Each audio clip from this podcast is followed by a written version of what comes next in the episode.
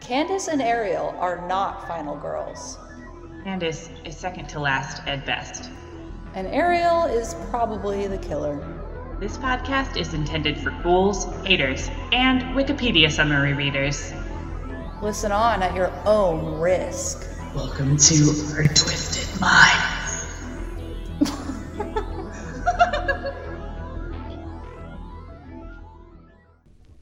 If it's not a good look,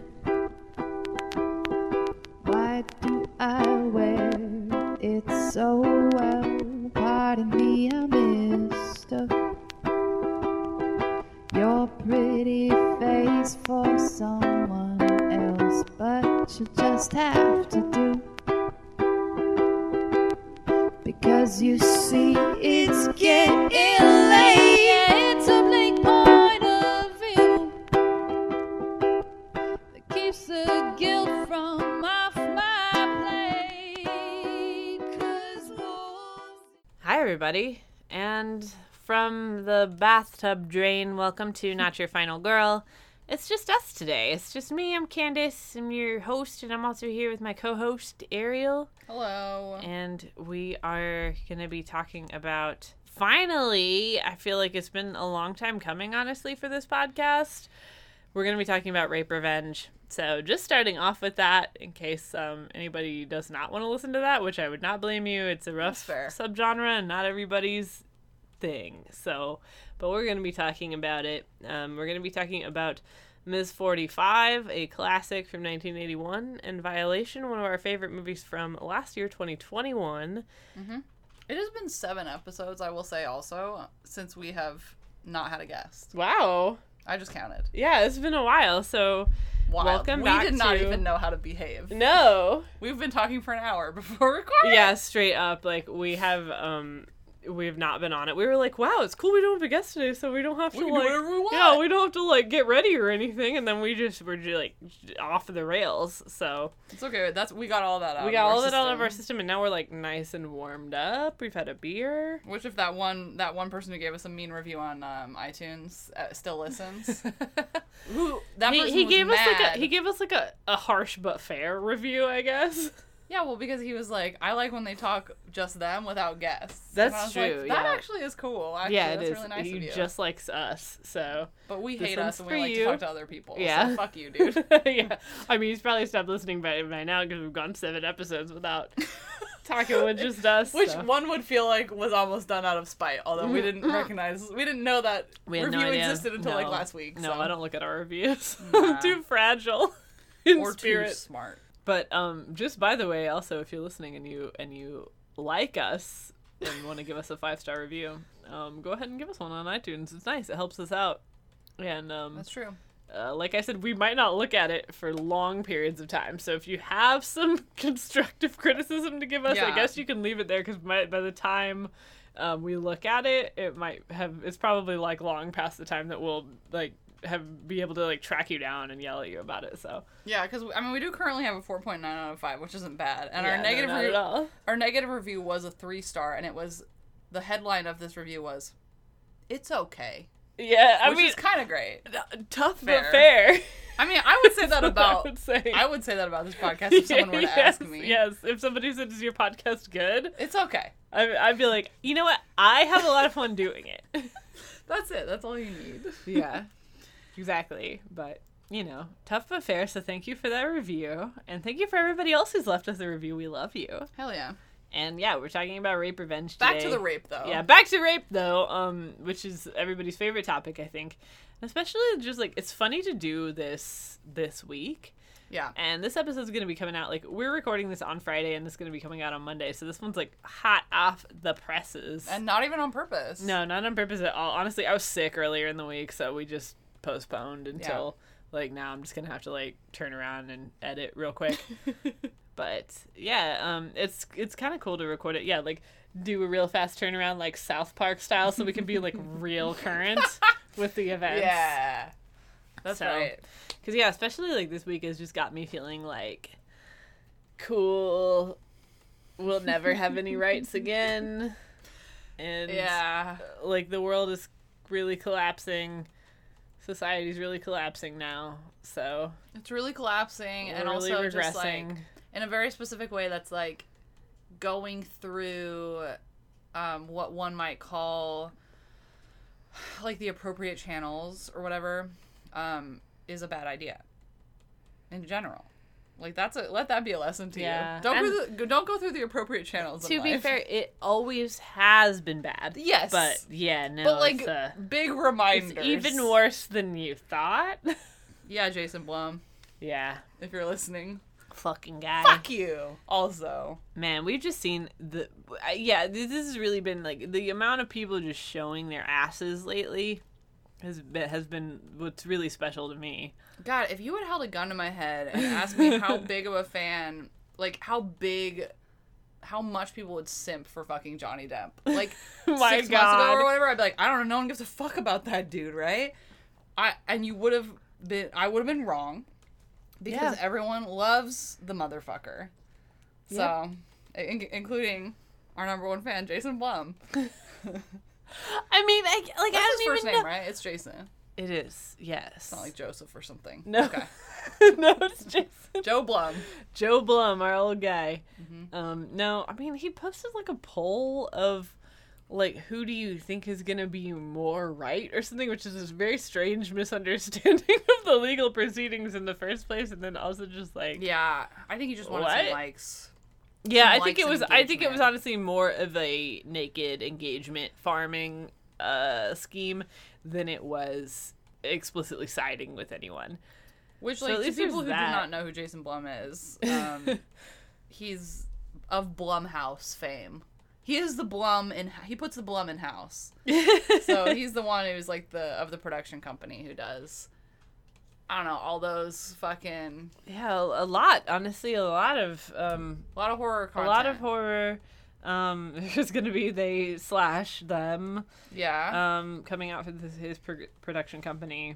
Um, which I don't think we'll talk about that. Probably, I doubt we'll end up talking about that movie. But um, we don't really talk a lot about, about a lot of Blumhouse movies. no, not really. But I'm trying to look at. I mean, the I mean, Purge, Happy Death Day, Get Out. Most famously, Um, what launched their production company, I would say, would be Paranormal Activity. Yeah, yeah. Well, I mean, one of the most commercially successful Yeah. horror movies um in still in, In in, recent like history. Mm-hmm. yeah in, in recent history um there's the new halloween movies insidious famously what a few years ago he said that he would get more female directors um he would he would greenlight more female directors movies if if they if more women were interested in directing horror If only we could find If only. females to direct Yeah. horror. too bad there aren't any And then he said something weird. It was like a year ago. He said something really weird about like I don't remember. It was this weird tweet about like like diversity quota. This is don't quote me on it, but like he's he's he has many missteps. Yes, oh guy. The man has many missteps, and it is it's not surprising to me, but like it's it's always disappointing, and it's also disappointing the lack of the lack of hey fuck you because people are like oops mm. my career. Can i shit talk this man? Mm. I'm like moral imperative. Yes you can and you should. Yeah, there's really a culture of simping just Fucking because stop. and like I mean just kowtowing I guess and and um being demure about things and and you know what? We don't we're not neither of us are looking for a career in Hollywood and also shit. honestly at this point I'm like everything is fucking coming down. Like how many years do we have Yeah, left? I don't know. I don't know. So um yeah, I don't care. I'll talk it was shit. you know what it was really frustrating to see like this recent tweet of his about the johnny depp stuff and and like i've seen stuff like blow up in the horror community specifically on twitter i use the word horror community in like scare quotes um, The horror crowd, the horror Hor- horror people on Um, Twitter, people who like horror on stuff Twitter. will, stuff will blow up in there and people like kind of you know dogpile on it because that's what twitter that's what twitter's for a little bit It's fun to hate Um, things. But on this, you know what I mostly saw? People say logging off now. Oh. So be- and and I don't know, maybe I'm reading into it, but like I saw that and I don't see that with other shit. It's like, "Oh, so we Mm. can't pick on Mr. Blum. Sir Blum is safe because he's top dog. Mm. But someone else lower on the, you know, the chopping block, we could probably Yeah, get. no, we'll destroy them. But Jason Blum, like, I don't know, heaven forbid we say that was fucking out of line. Fuck you. We have to log off of Twitter. It's also like it's also something that I've seen in general with like the the Depp Heard trial stuff is that like people Won't comment. have yeah have started to recognize that like something is fucked up about it, but they also still have it in their minds like for some reason like this is a celebrity engagement thing. This is like this is like celebrity gossip or something, and it's frivolous. And I hmm. if I engage with it, then I'm uh, like lowering myself to that or something. So I'm just gonna like not care about it. And honestly, I felt that way in like you know as the trial was kind of starting. I me was too, like, me too. because I was looking at social media and being like, why is it trying to shove this at me? Why is I don't any of my follow business?" any celebrity shit. Yeah. And then like gradually realized like, oh, it's actually about more than that. But like, Well, it's in a court of law, so I mean, Yeah. it has precedent, It's and that's what I should have thought at from. I didn't think about that in the beginning. and it's also just like a media spectacle that's just like caused people to display the most naked misogyny I've seen in a long time. and I mean, and that's saying a lot. Yeah, So- absolutely. And we'll talk about probably I think we'll get into this um weirdly with violation is that like I mean, I've definitely seen how straight up misogynist people are still because I was on Reddit in like the year 2012 or whatever and was Uh-huh. like, "Oh, this is just what a lot of people think." Yeah. And actually, I think the first time we saw um reference to that was on Reddit and like kind of was like and I it was like so adamant that I was like, this seems like a weird thing. Like I would have just believed that, that guy was an abuser, but like I mean, I guess like if, if people are saying like, why would they have reason to care about this? And it just blew up into something. I was like, why is this always in my face all the time? Yeah. So I get it. I don't know. I get it, but it's also just like, man, it like snuck up how hard a blow this was. Well, and I think that also some people like I don't know, like the people that were logging off, like I don't want to say like blanket statement, we're just like not trying to do like tank their career or whatever. Which also that's like fine, like you do you, you got to look out for yourself. Like that's also and fair. I mean, we can talk shit Um, because we don't care. We literally work in libraries. we don't give a shit. we have But day also, jobs. like yeah, so that's that's me also talking out of my ass a little bit. But also, I think also people are logging off because. Um, you know, someone might be like a survivor of abuse or like domestic violence Oh, or rape. totally. Um, and like this is just too much. Like this is like you doing self preservation, and like I say self preservation, not self care, because self care is bullshit. Um, like you are preserving and saving yourself. This is not some like mumbo jumbo whatever. So that's fair. Like I don't want to shit on people for like doing what they got to do. Like being terminal terminally online is not necessarily the answer. No, and posting is not praxis, No. etc. So Right. slash, I'm not sure podcasting is either. Is this so- like the this is the Catholic crossing of yes, fucking online? yeah, this is it. Posting is not praxis, and Yes. but Uh, forever and ever, amen. But I mean, also posting can be bad. So, yeah, it can be. Like posting your can goddamn do mouth. posting can do insane reality warping shit. Uh huh. and I'm still losing my mind a little bit. So, um, thanks for listening to us decompress about this insane week. And um, if you are also, I don't know, feeling crazy about it, you're welcome to hit us up Yeah, for sure. and scream with us about it. So, I, like I said, we've been probably meaning to get around to this for a while. We have been talking about honestly both of these movies for a bit. Yeah, Yeah. not really in conjunction with each other. It just kind of happened. No, not at all. And I hadn't seen. This is the first time I'd watched Miss Forty Five, in uh like for this episode, which is exciting.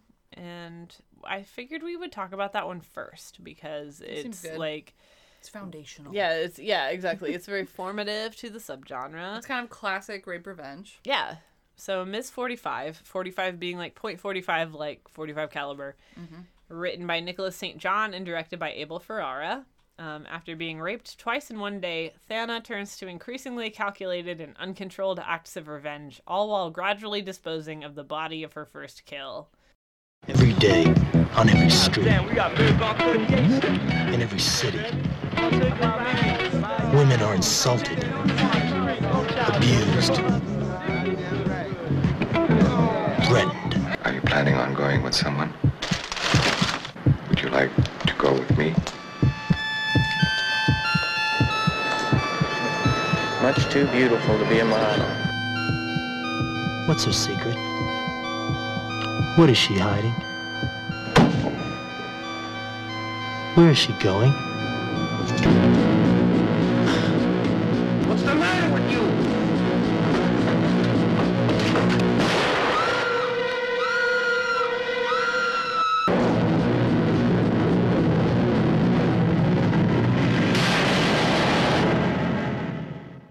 This one, yeah, I watched it like last week. It's an exploitation film, which is uh, exciting. I love exploitation films. Yeah, me too. and it's it's kind of fun because violation is kind of like the opposite um and we'll get Right. into that i guess but there's they have so much in common Weirdly, like more than I thought, because I saw this movie maybe like two years ago. I um, shout out to a podcast that no longer exists, although you can listen to their archived episodes. Is Switchblade Sisters? yes And, like I watch so many movies because of that podcast. Love that podcast. Um, and and someone I don't remember who, but a filmmaker picked uh, Ms. Forty Five, and so I was like, okay, wait a second, because I I don't know, like I had seen some rape revenge and like never super vibed with it as like a subgenre, but have always been kind of like curious about it. You know what I mean? So, and then I saw that one, I was like, I love, I love this movie. I Yes. completely vibe with this movie. Um, so, and it's funny because it is pretty, I would say, still indicative of the subgenre. So I don't know like why this one stands out for me above like other ones because I don't even think this is like a super watched one of the subgenre. I think a lot of people haven't seen it. Yeah i wonder about that honestly because it is like yeah it's foundational but it's also like i mean it's not one i hear about that often necessarily though also this is kind of a like this is one of like the reviled subgenres of horror which is why Absolutely. This is which like is why torture i love it Mm-hmm. but yeah um yeah exactly torture porn um like the the rough like i mean it's like exploitation Is it like a subgenre of torture porn, or would it just be?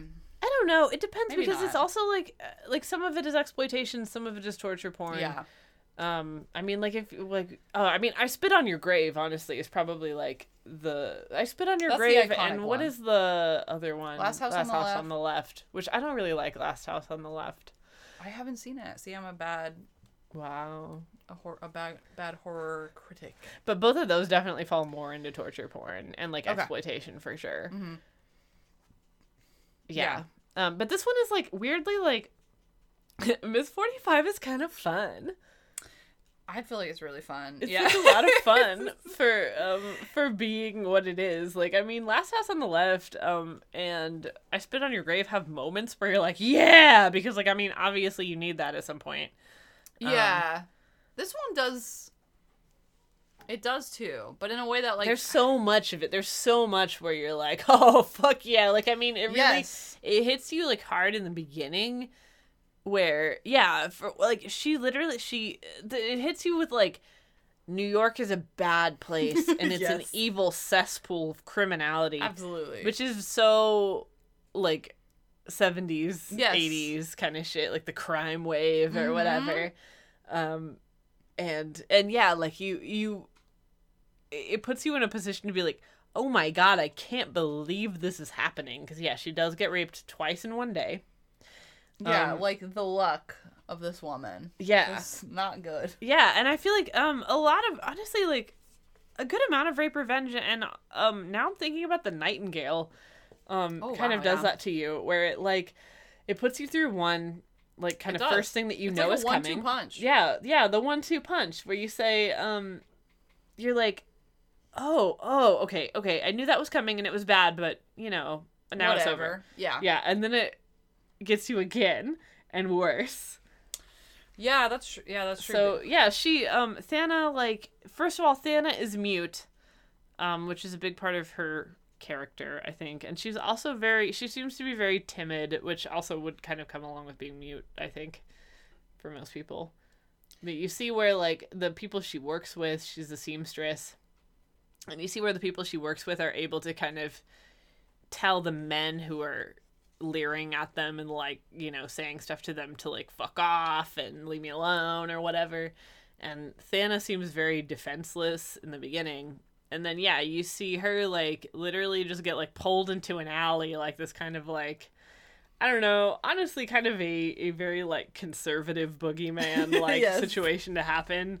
Because that's not really what the majority of of, Of rape is. yeah, Yes. which which we'll talk about because we'll get into violation. But um, yeah, but it's really scary. I mean, for one thing, the guy's wearing a horrifying mask, and, And it's she's actually grocery shopping. Like, yeah, she's just grocery shopping and like walking moment. home. Yeah, Yeah, the mask is really scary. the mask yes, is really scary, and I guess was is Abel Ferrara who like played the first rapist. yeah, yeah. and it, he he does a good job. Yes! It's really um he kind of whispers to her afterwards in a way that's like really like yeah that And moment he says he says I'm gonna come back, he's yeah well that's the thing which and is like is just inflicting terror for no reason. and that's that's something that feels very because like this scenario is like a conservative opposite of wet dream wet nightmare i don't know um whatever conservatives We're gonna call this wet shit. nightmare. This is what the episode's called.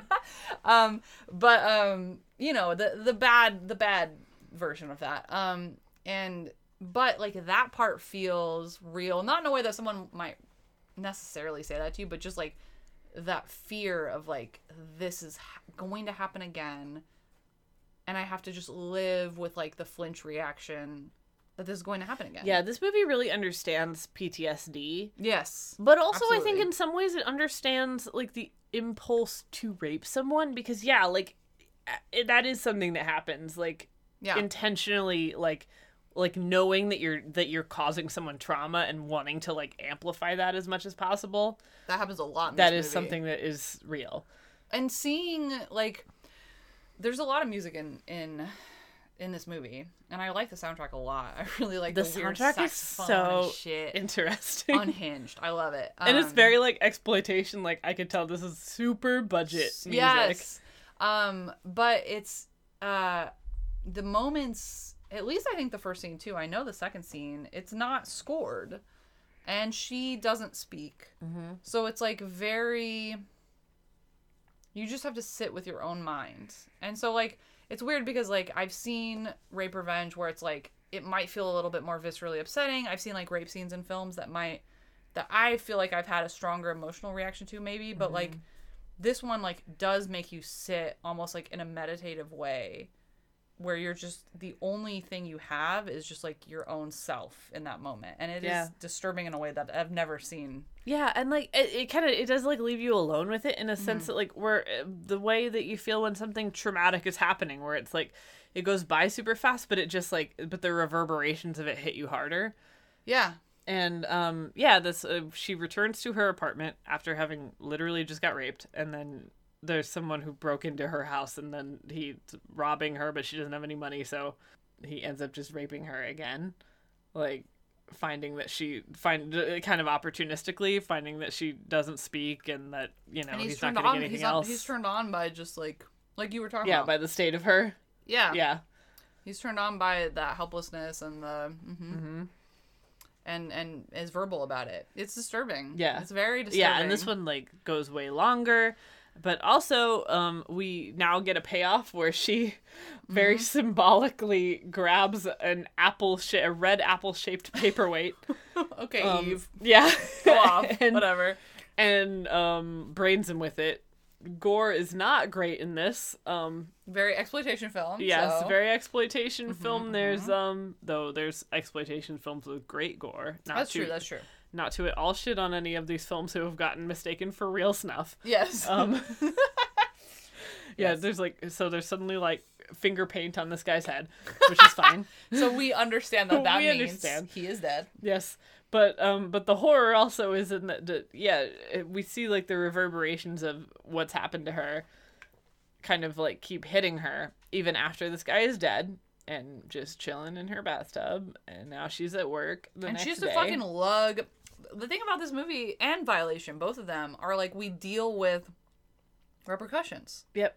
and in a way that's so like you're dealing with repercussions i guess of rape right? Where it's like well what if someone fucking killed you for that? Because that's what you fucking deserve. Mm-hmm. But also oops what if that person who did what was fucking deserved still has some sort of karmic debt to pay. Yes. Um, yeah, and it is like it's so there is- cathartic to see that moment where she kills him, and you're like, oh, good, oh, good, oh god, this is like finally yes, coming to some. but he doesn't disintegrate like a Buffy moment. vampire. You know, No, like no, it's not like just- an easy it's just clean a body now. and and that's the thing where it's like I love that because you you feel the like, you know, for anyone who's been raped or assaulted, like, yeah, dude, like I would you wish you could have done something badass in that fucking Mm-hmm. moment, and you didn't probably, um, and that sucks. But like, Yeah, shout out to the people who did kill somebody. right, fucking props to you, bro. Um, but like, if you had fucking done that, there would still be a weight, right? Like you'd you'd still you still would have been have been raped or assaulted or yeah, whatever. yes, like, absolutely. It's sucks. not. It doesn't end any differently. And then also, she's dealing with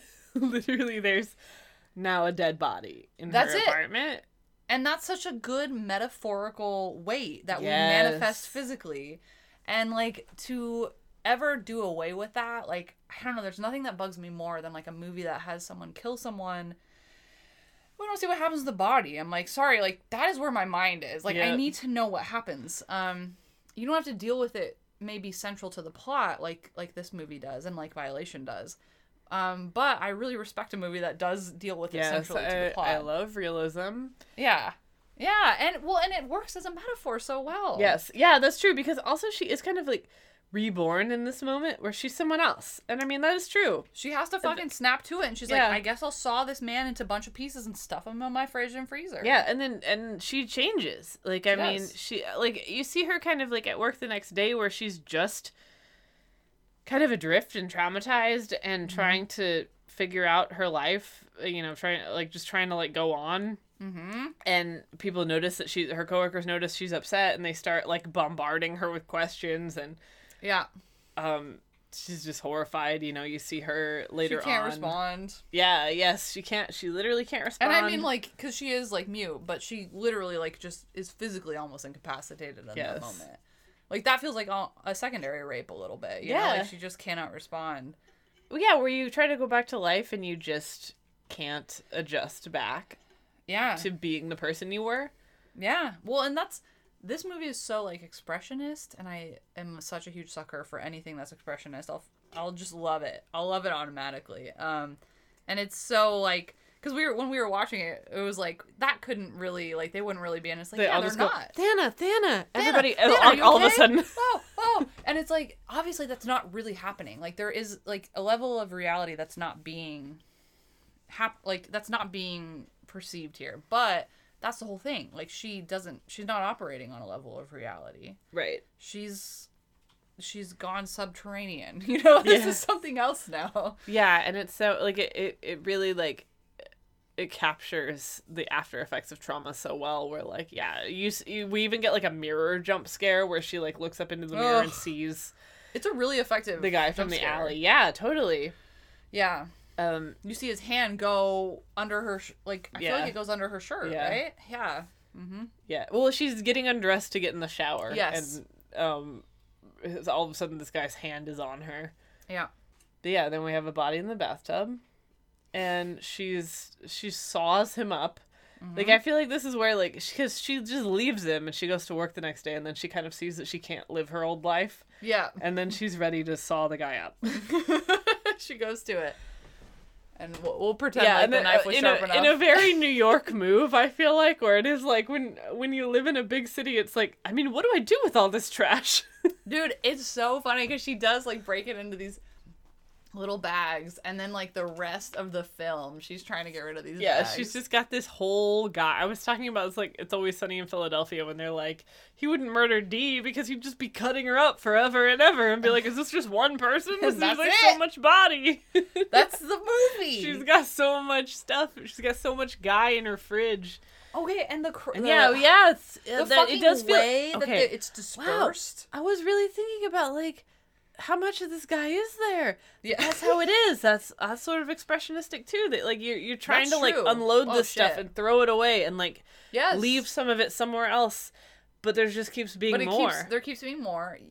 Honestly, yeah, I feel like there might be more than there actually would be feasibly because it's a metaphor, and then also the way like from just like a pure like like writer's exercise, they do not like disappoint. Every time she takes out a bag or two, because she usually double dips, um, to get rid of body parts, it's always fantastic. Like it's never the same. It's Yeah. not just like the same Yeah. dumpster or like we drop it in a dumpster. It's always something different. It's always a point like a push to move the story forward or the character forward or introduce a new element of stress. Like it's um I don't know. I don't know the this this writer at all, but like it's kind of genius. Like it's Yeah, just it's like great. story writing genius.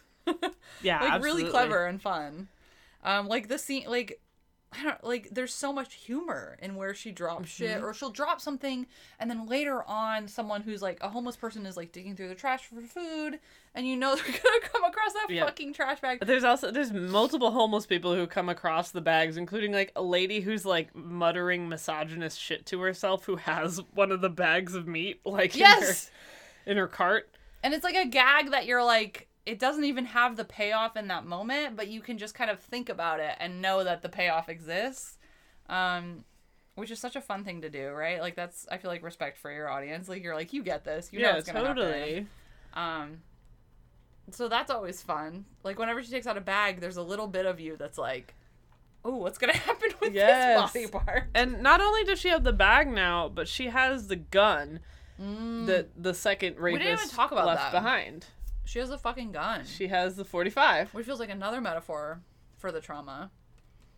Um, right? Oh well, yeah. It, it feels like a like all like all of a sudden you have this like anger that you want to Yeah. like unleash. You have something On that's people. like out of control Yes. that will hurt you or hurt someone, and and in a way that like is expressionist because for a while she doesn't run out of of ammo.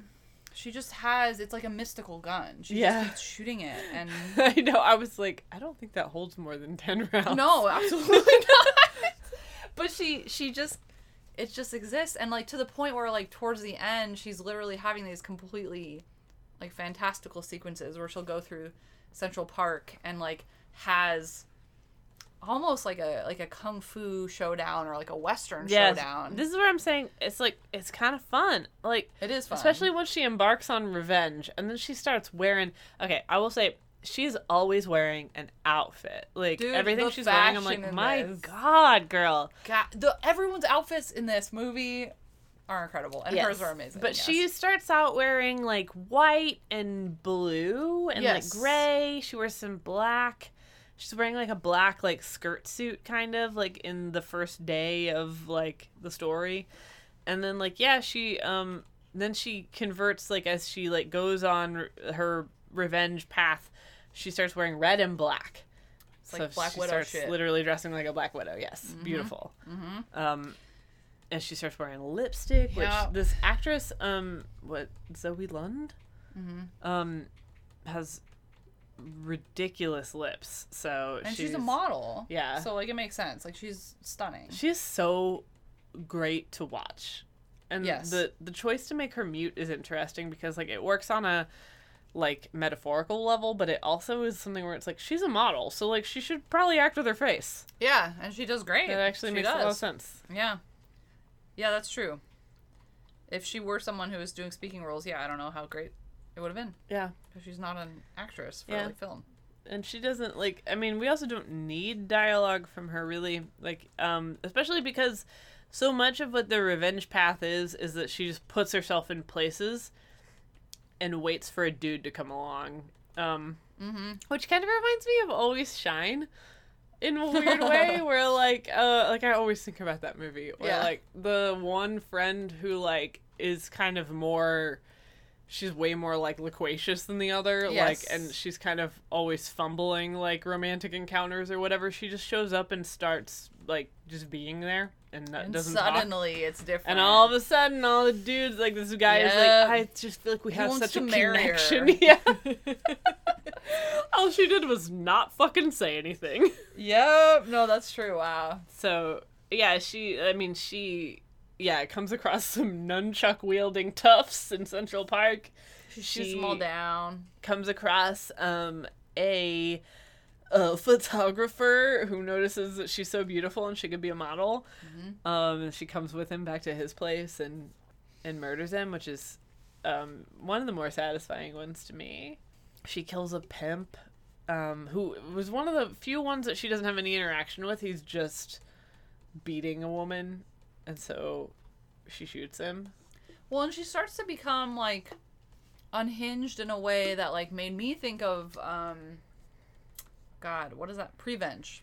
Yeah, Um, the British film where like your revenge starts being less. first uh, it's methodical. black and white. Yes, exactly. Like it makes sense morally. You figured it out, and then suddenly it's like, okay, yeah, this doesn't fit into my parameters. Like I am the bad one in this moment, and like it becomes that for her for sure. Although I don't know if she fully feels like she's the bad one, but like you as the audience start to realize, whoa, she just wanted to shoot that guy. Yeah, he didn't just do 'cause anything. he was a guy. Um, or but even like it'll play on your expectation with that because like there's a scene after that where you're like, wow, okay, so she's really morally ambiguous. She's really just completely jumped off the deep end, and then she interacts with a with a with a man who she just listens to, and you're like, I don't know. There's that moment where you're like, I don't think he's gonna say anything bad. Like I don't know. She's kind of unhinged. Yeah, he starts he starts rambling on and on, and you kind of can hear where there's some like there's some red flags maybe in what he's saying, but he hasn't admitted to doing anything. He hasn't done anything. Yeah. wrong.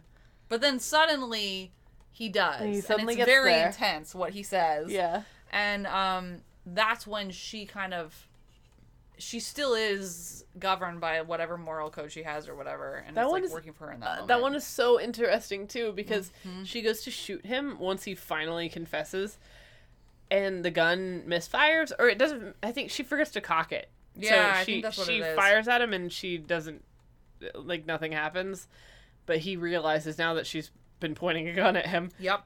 and he like kind of thinks about it, and then he kills himself. It's so weird because you which don't know is what's such happen. an interesting moment. I feel like, um, yeah.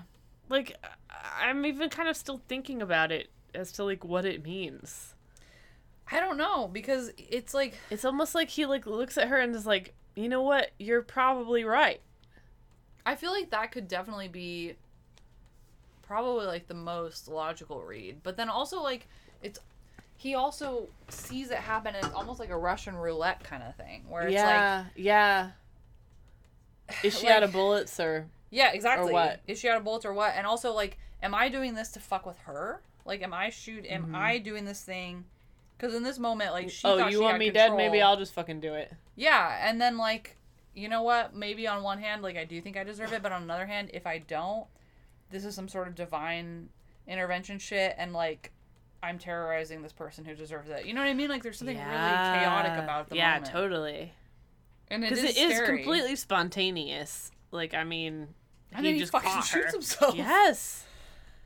I don't know. I don't know. I definitely don't know what the filmmaker intended, but like it reads very ambiguous.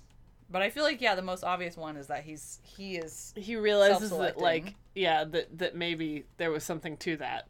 Like she's the angel of death in that moment. Yeah, and he's like, okay, okay, okay. Yeah. Which he already seems like he's kind of on the edge. It is really scary though because he does take the gun and you're like, I don't know what's gonna happen. Mm-hmm. And she, that the thing is like she looks very afraid. Mm-hmm. And you're you're taking your cues from her, and like she's afraid in that moment. Like this isn't like a situation where like she's certain he's gonna do anything. You don't know what's gonna happen. And then even when he cocks the gun, like she doesn't know if it's gonna go off. So it's very like, who fucking knows?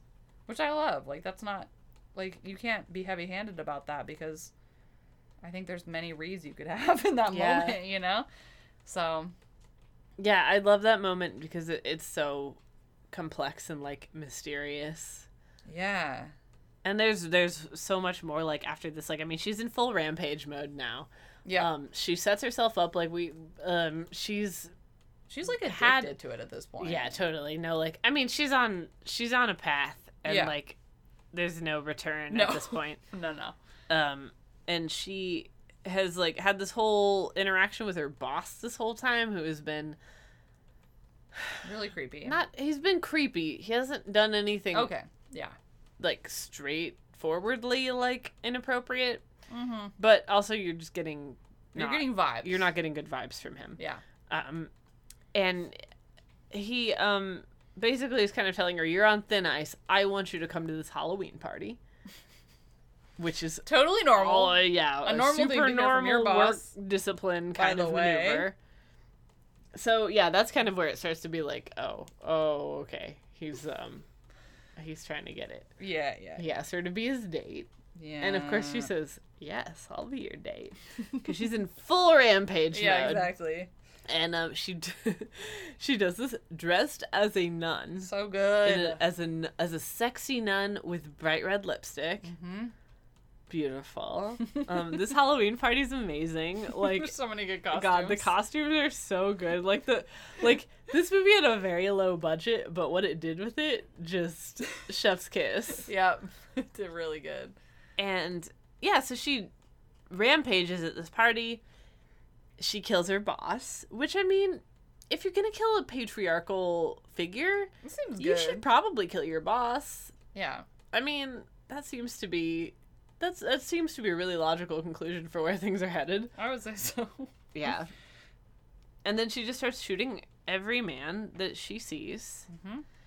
And then we kind of see this very phallic imagery, which the gu- a gun is already very phallic, Mm-hmm. but we see very, very phallic imagery of her, you know, tough coworker who's standing behind her as she's shooting people holding a knife literally Right right, at- over her crotch. Yeah, right at crotch level.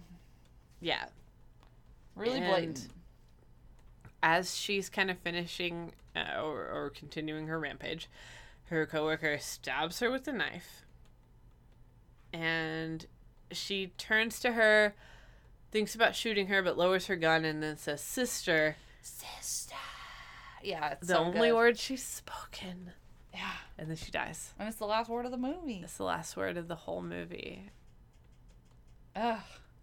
And the reason the whole the the her coworker took advantage of this moment of hesitation that Thana had where she was unsure like in her like unhinged rampage against like what she like she is so sure she can perceive like someone's gender right like she's like i know men and i know women um she's she's like kind of I don't know, encroaching on TERF territory a little bit, um, or maybe a lot. Um, yeah, I mean, this movie definitely doesn't have any room for uh, gender to not be real. yeah, yeah, exactly. Um, so she's very much like, but then she she hesitates because she's unsure because someone is in a costume that is a bride. Yes. And she is not sure who who they are. She doesn't know. She's like, is this person a man? Is this person a woman? I don't know. And she is hesitating. She's holding their her gun um at them and she's just she doesn't know. And um and I mean like the film doesn't really tell you, but eventually she does shoot. But in that moment, that's kind of when her coworker takes takes that opportunity and does stab her. Okay, you know what? Now that we're saying this, maybe this movie does have room for gender to not be real. Because of Yeah. that. Because of this whole moment. I mean that's She hesitates to shoot the She's bride. not sure. She doesn't and know. then her coworker assumes this uh, phallic object object status. her coworker who is like decidedly I would say like a woman, like who has like kind of established herself as a woman. Yeah, but she's also definitely the most outspoken and the, like the toughest. She's of all someone who would like probably have like she's like she's got like big lesbian ener- energy for sure. Um I mean, at least like I'm this movie came out in what, 81? Yeah. I'm seeing this in 2022 in the year of our Lord 2022. So Yeah. I don't know what the fuck it meant in, tw- in but now perceiving it through the Mm. lens that I have. Yeah, she's a little bit more butch than the She's rest. super butch. Um, she has big lesbian energy to me. Um, yeah, and so she's she has the knife dick, and she she she takes advantage of that moment of hesitation because yeah, Mm-hmm. the the main character can't decide. Is this per- does this person belong in this space or not? Is this person safe or not? Yeah, that is, and that is honestly like, man, that is also extremely complex Yeah, it is. because you're looking at this and you're like, I know, like you feel for Thana and you Mm-hmm. feel for why she's doing what she's doing, but Right. also you know that this is not right and it's not the it's not the way to go about this. And the movie has complicated your view of her crusade before this point. Right. Um, and shown you that she's very unhinged and like isn't operating on a level of reality. So like even when it feels right, like it's the western or the the kung fu movie or whatever or the spy movie or whatever, um you're like this is unhinged. This isn't real. And then but then it even has things that slip up where it's like, well, even her own lens shows that something is wrong. Yeah. Okay, also this is true. Some of the kills do have different genres and I They do. love that so they much. They fucking do. It is so good. It's very fun. Yeah, so like it's already proven to you. I don't know. I hesitate to use the word, the phrase "unreliable narrator" just because it feels complicated to. It feels fraught to use that in a rape revenge. yeah, plus like I Um, mean, is she an unreliable narrator? She doesn't tell you anything. That's true. How could she lie to you? She's not really telling you anything. Um, but yeah, something like that, right? Where it's like, okay, this isn't like exactly what it seems. Um, but at the same time, like she has real trauma. Like this film is not trying to say that she's not coming from a place that's like deeply hurt and deeply traumatized. And like what happened to her was something that was that was very real. Again, it was unscored.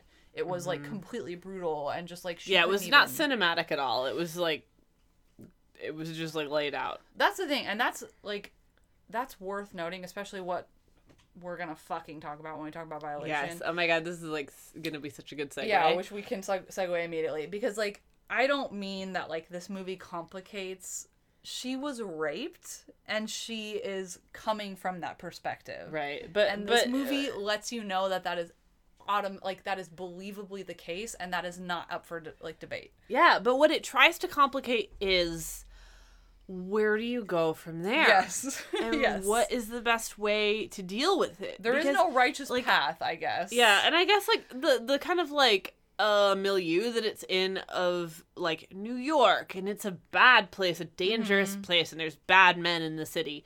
Um definitely feels like a conservative viewpoint, but the more I think about it now and the more I talk about it, the more I don't think that this is coming from that at all, especially the way that it complicates gender in the end yeah where it is like I mean, but who who are you against? Who are you against and who is against you?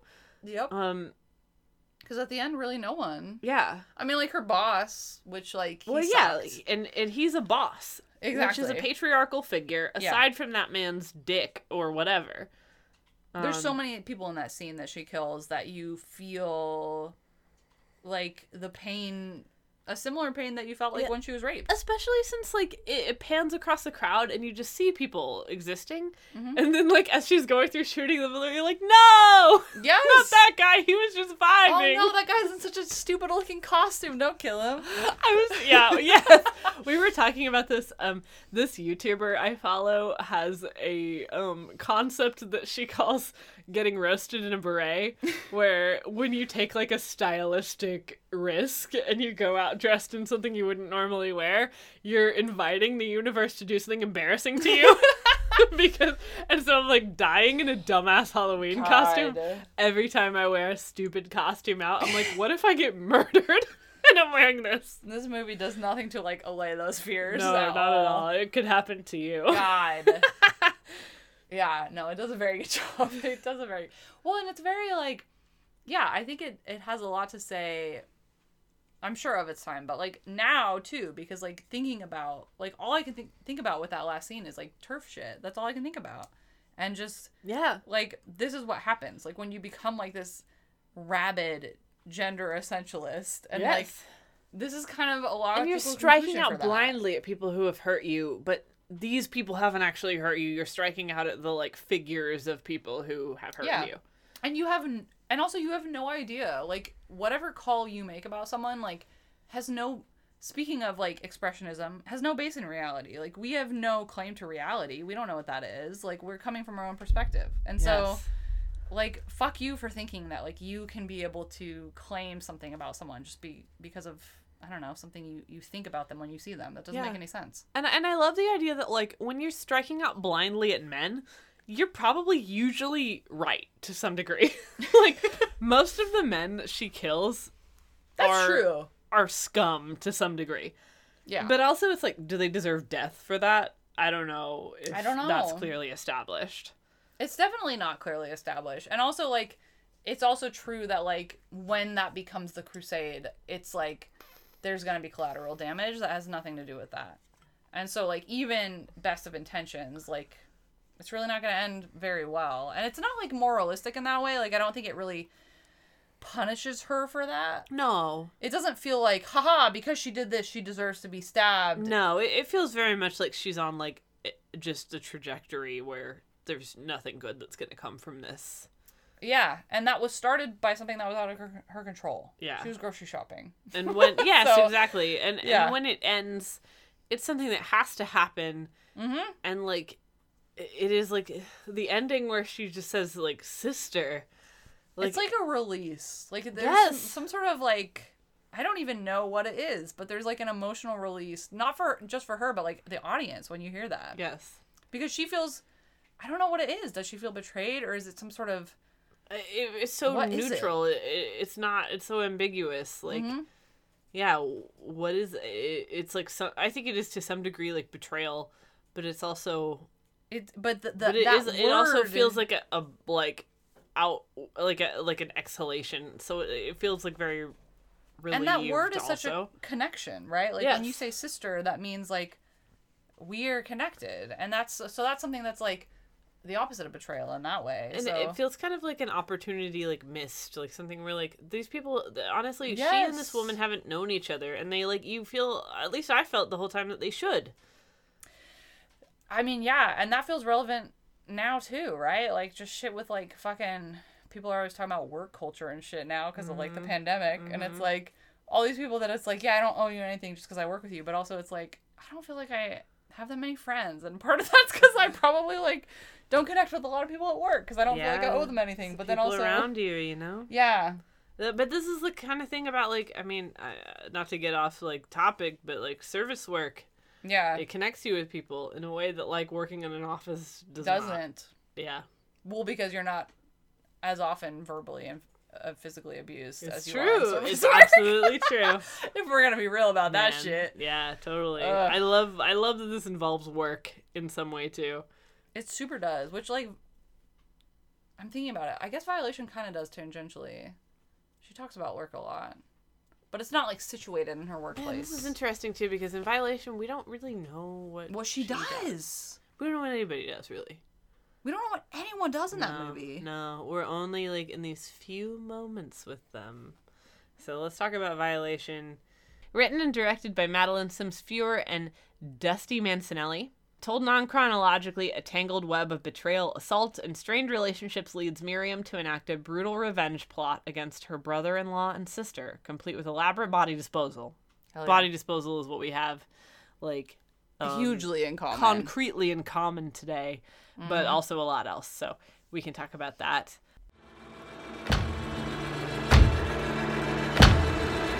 I miss you. Do you? Yeah, I miss what we used to be like. That's when Dad started calling you my white knight. Brainwashed her. He just doesn't do everything you say anymore.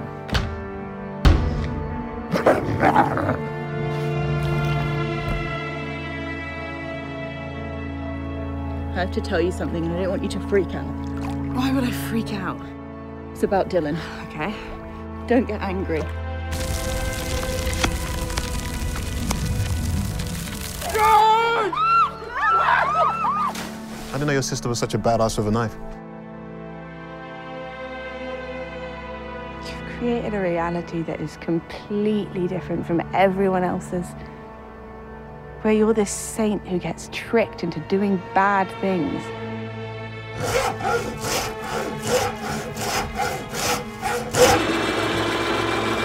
Don't fucking touch me, mate. Don't fucking touch me. Back in your car. You Or what? You fucking stupid. what, mate? Or fucking what?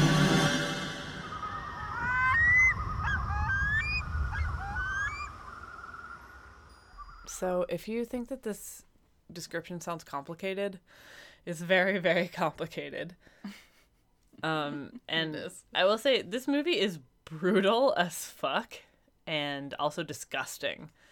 So Yeah. um, More than like Ms. 45 is not that way. no, Miss Forty Five is kind of fun, and this movie at no point is fun. I mean, like, it's part of part of it is just like the plot, but also I want to shout out like my like one of my favorite special effects fucking like my special effects hero, which is Tennille Shockey, which she I don't know like who this person is except that I follow them on Instagram. Oh, okay. Damn. And um it's the same like people behind uh Channel Zero. All the Channel Zero. oh, Zero which shit. Channel Zero has amazing gore. insane. Like beautiful, beautiful gore. I feel And, like and like amazing special effects, like the fucking tooth child. yes. Horrifying. I want to say the I want to say they've done stuff for Hannibal, but I could be wrong. Oh, I think Hannibal too. Yes, I think Is that is. too? I, feel like I've seen those together. So if you've Hannibal known- also has insane gore. Yeah, that's like Like probably one of Hannibal has such good for. gore that like sometimes you see where somebody in Hannibal is fucking with a bra on or something, and you're like, why is this happening? And then you're like, oh, I forgot this is network television because this show so is insane. disgusting. yeah. um yeah, so like that I don't know how that happened because this is like a really like indie film. Yeah. I don't know how this connection happened for like Tennille Shockey to grace them. It might have just been very interesting work to do. But I will say that like yeah, the reason like we have like something that makes you feel like viscerally like grossed out is entirely due to Tennille Shockey. So Yeah. shout out to like the person, this, someone I'm obsessed with, basically in Honestly, a low key after way. after watching this movie, I'm also obsessed because holy shit. Yeah. Um, so I will say this was one of our favorite movies of 2021. Though we didn't have it on our like top list when we talked about 2021 because we hadn't we didn't watch it until the beginning of this year. I think. Yeah, Yeah. Yeah, we just we, meant to did. we, both meant to watch it and we just didn't make it. There was like okay, so like it did not make when we wrote like our top ten for 2021.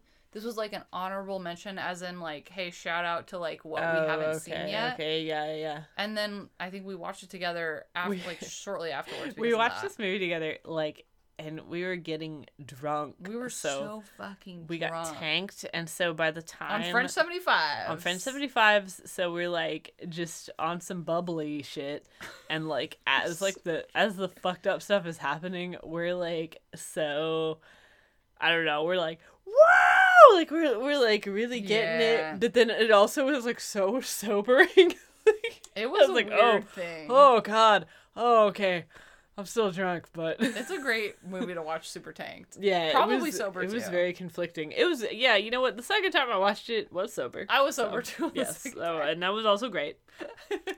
But i will say so i we're gonna get into this and if you haven't seen this movie i really recommend watching it before um, you listen to us talk about it. But also i know we have a lot of people listen who are not gonna watch this movie. So we are gonna spoil it. So if you want to hear us talk about it um, i think it's worth it And this was Um, also one that you almost picked for the sisters episode. Yes, I almost made my sister watch this episode because I just I love the like sister dynamic in this. It's such a good. It's like one of the better sister dynamics. it's so honestly. good. Mhm. And and I so I so relate to it in a lot of ways, but also I could not make my sister do that. So I made her watch Raw instead, which like I told her I was doing you a favor. she was like, "I'm glad you did me a favor because Raw is disgusting." so yeah um we'll we'll talk about it i mean it's um man i don't even know how to get into it it's like told non-chronologically and it just it's so like complex and and so much of this they did such naturalistic acting in this and like dialogue the dialogue is thing. obviously like largely improvised where it really feels like these people have connection to each other and like whereas ms 45 kind of draws on um, at least initially draws on the threat of like strangers in a Mhm. scary city um, this is so like this is in nature for one thing so completely polar opposite they're like in the woods and Mhm. it's just They're them very isolated. we just have like this cast of like mostly four characters hmm There are no rapists post grocery shopping. no no there's no strangers in an alley Mm-mm. there's just these people who know each other really really well and like well enough to really hurt each other. So Yeah. um And nowhere you can go. and nowhere to go. Which like Yeah. you wouldn't, In even fact- if you were in the city. yeah, because, no, like there's a- that's the intimacy of the relationship. Yes, but- there's there's a really significant conversation that happens while they're literally in the middle of a lake swimming. I love that scene with the floaties. God, it's so good. Ugh. Um, so yeah, we have um, we have Miriam and her sister Greta, um, and Miriam's husband Caleb and Greta's husband Dylan, who I think that they're at Greta and Dylan's house. House. Is it their house house or their like or maybe vac- they're maybe they're like lake house, house, lake in the woods. Um, yeah, I think you're right because I think that's where the I think that's where they go back to later. And there's a lot that is in this that you do have to kind of piece together, partly because of the chronological, Yeah, but also because they don't over explain. Which I like. If a film's gonna do anything, then under explain your shit. yes, please. I don't want to know. Love what's going on. it. Thank you. Let me do some fucking detective work. Yeah, exactly. Thank you. So we kind of glean from this that I mean we see I think Miriam and Caleb in the car on the way there. We also kind of see that their relationship is falling apart. Um, it's very tense. It's very strange. It's very tense. In fact, like it's easy to forget after kind of everything that happens in the plot. But early on, Miriam and Caleb are in the shower, and she is kind of trying to talk to him, and he's not saying anything to her. He's just not saying anything. No. And you get to a point where um, she's like, "What are you thinking about?" And he says, "We'll talk about it when we get home." every year. Horrifying. Oh. So yeah, their relationship is definitely on the rocks. You find out after a while that they haven't had sex in like a year. Um, and it's kind of a shame. I saw a review talk about this, and I agree. It's kind of a shame that you don't really get anything from Caleb. You don't know anything about him. I w- yeah, I do wish that there was more. I mean, I guess, I guess you don't need it. Like, it's not like Yeah, a huge sin, but it is unfortunate because like it's I unfortunate think, that he's a character in the movie dude, and he's you get- around. and you get but- you get that interiority from everyone else, and I think the actor absolutely provides interiority. I'm not saying anything about the actor. He honestly does a great Um, job with what little he's given. he does a really good job. But as far as script wise, yeah, it's they they don't they don't give it. It's not a level playing field as far as with him and the other actors. They Yeah. don't give him a lot to develop. Yeah.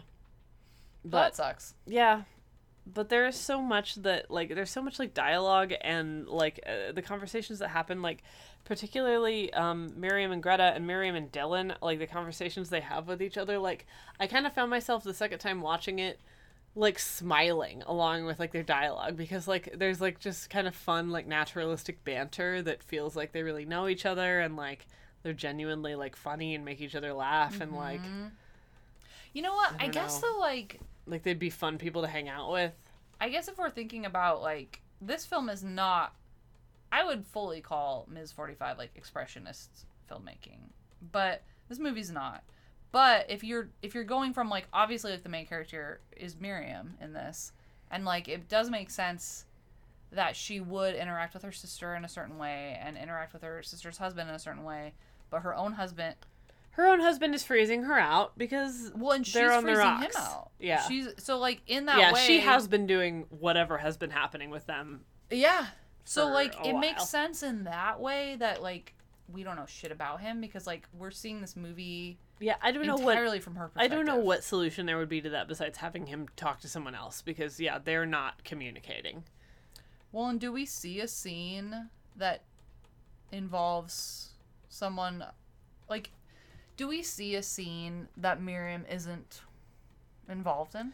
Not really. No. Because it's so centrally her. Yeah. It's her story. It's yeah, like from we don't see Greta and. Dylan talk to each other unless she's No. watching them. So like it makes sense why we wouldn't actually have the interiority of her husband, except what the actor brings, which is Mhm. incredible. He does such a good job. He's very good, yes. he does a really good job. Um, so he does excellent, and I think you can have that with him. So I feel like that critique is almost, it's almost unfair because it's, like it's hard because what would you do? she doesn't want that. She Yeah. has at least subconsciously like moved on from this person and is trying to to logically extricate herself Mhm. from this guy she wants a divorce from. Yeah. Well, So- and it's not even like that. He wants a divorce from her. She wants to try to she like wants to try to make it work, but also like she says that she wants to want him. She says that, but it's but like, it feels but she's mutual. just she's just hanging on. yeah, it feels like, a very mutual like no, like she hasn't she's, admitted it. Yeah, she is like physically separated from him, Yeah. but Yeah. she also is still hanging on. She's not cutting him loose. Like intellectually. yeah, And he's like, I'm done with this shit. I can't do this anymore. yeah, exactly. Mm. So so yeah, it's very complicated. We don't really know.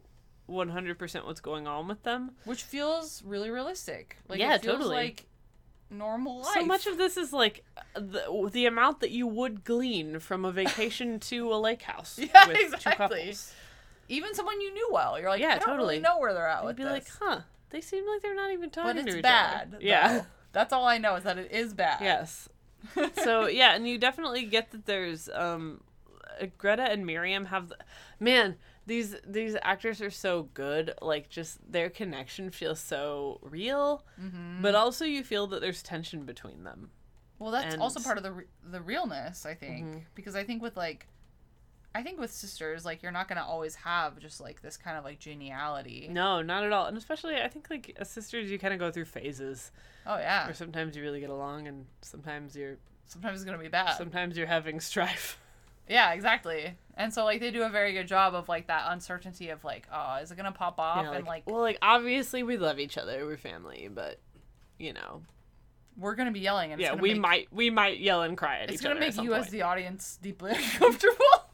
and we won't leave. Yes. We're stuck with each other forever. But like Yes. you guys are gonna want to turn it off maybe for a second.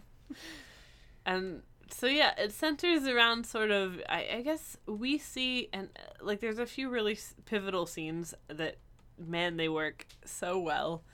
There's um Miriam and Dylan around the campfire after everyone else has gone to bed, where they're talking about just they're both drunk and talking about I, I guess like Miriam's talking about her shit.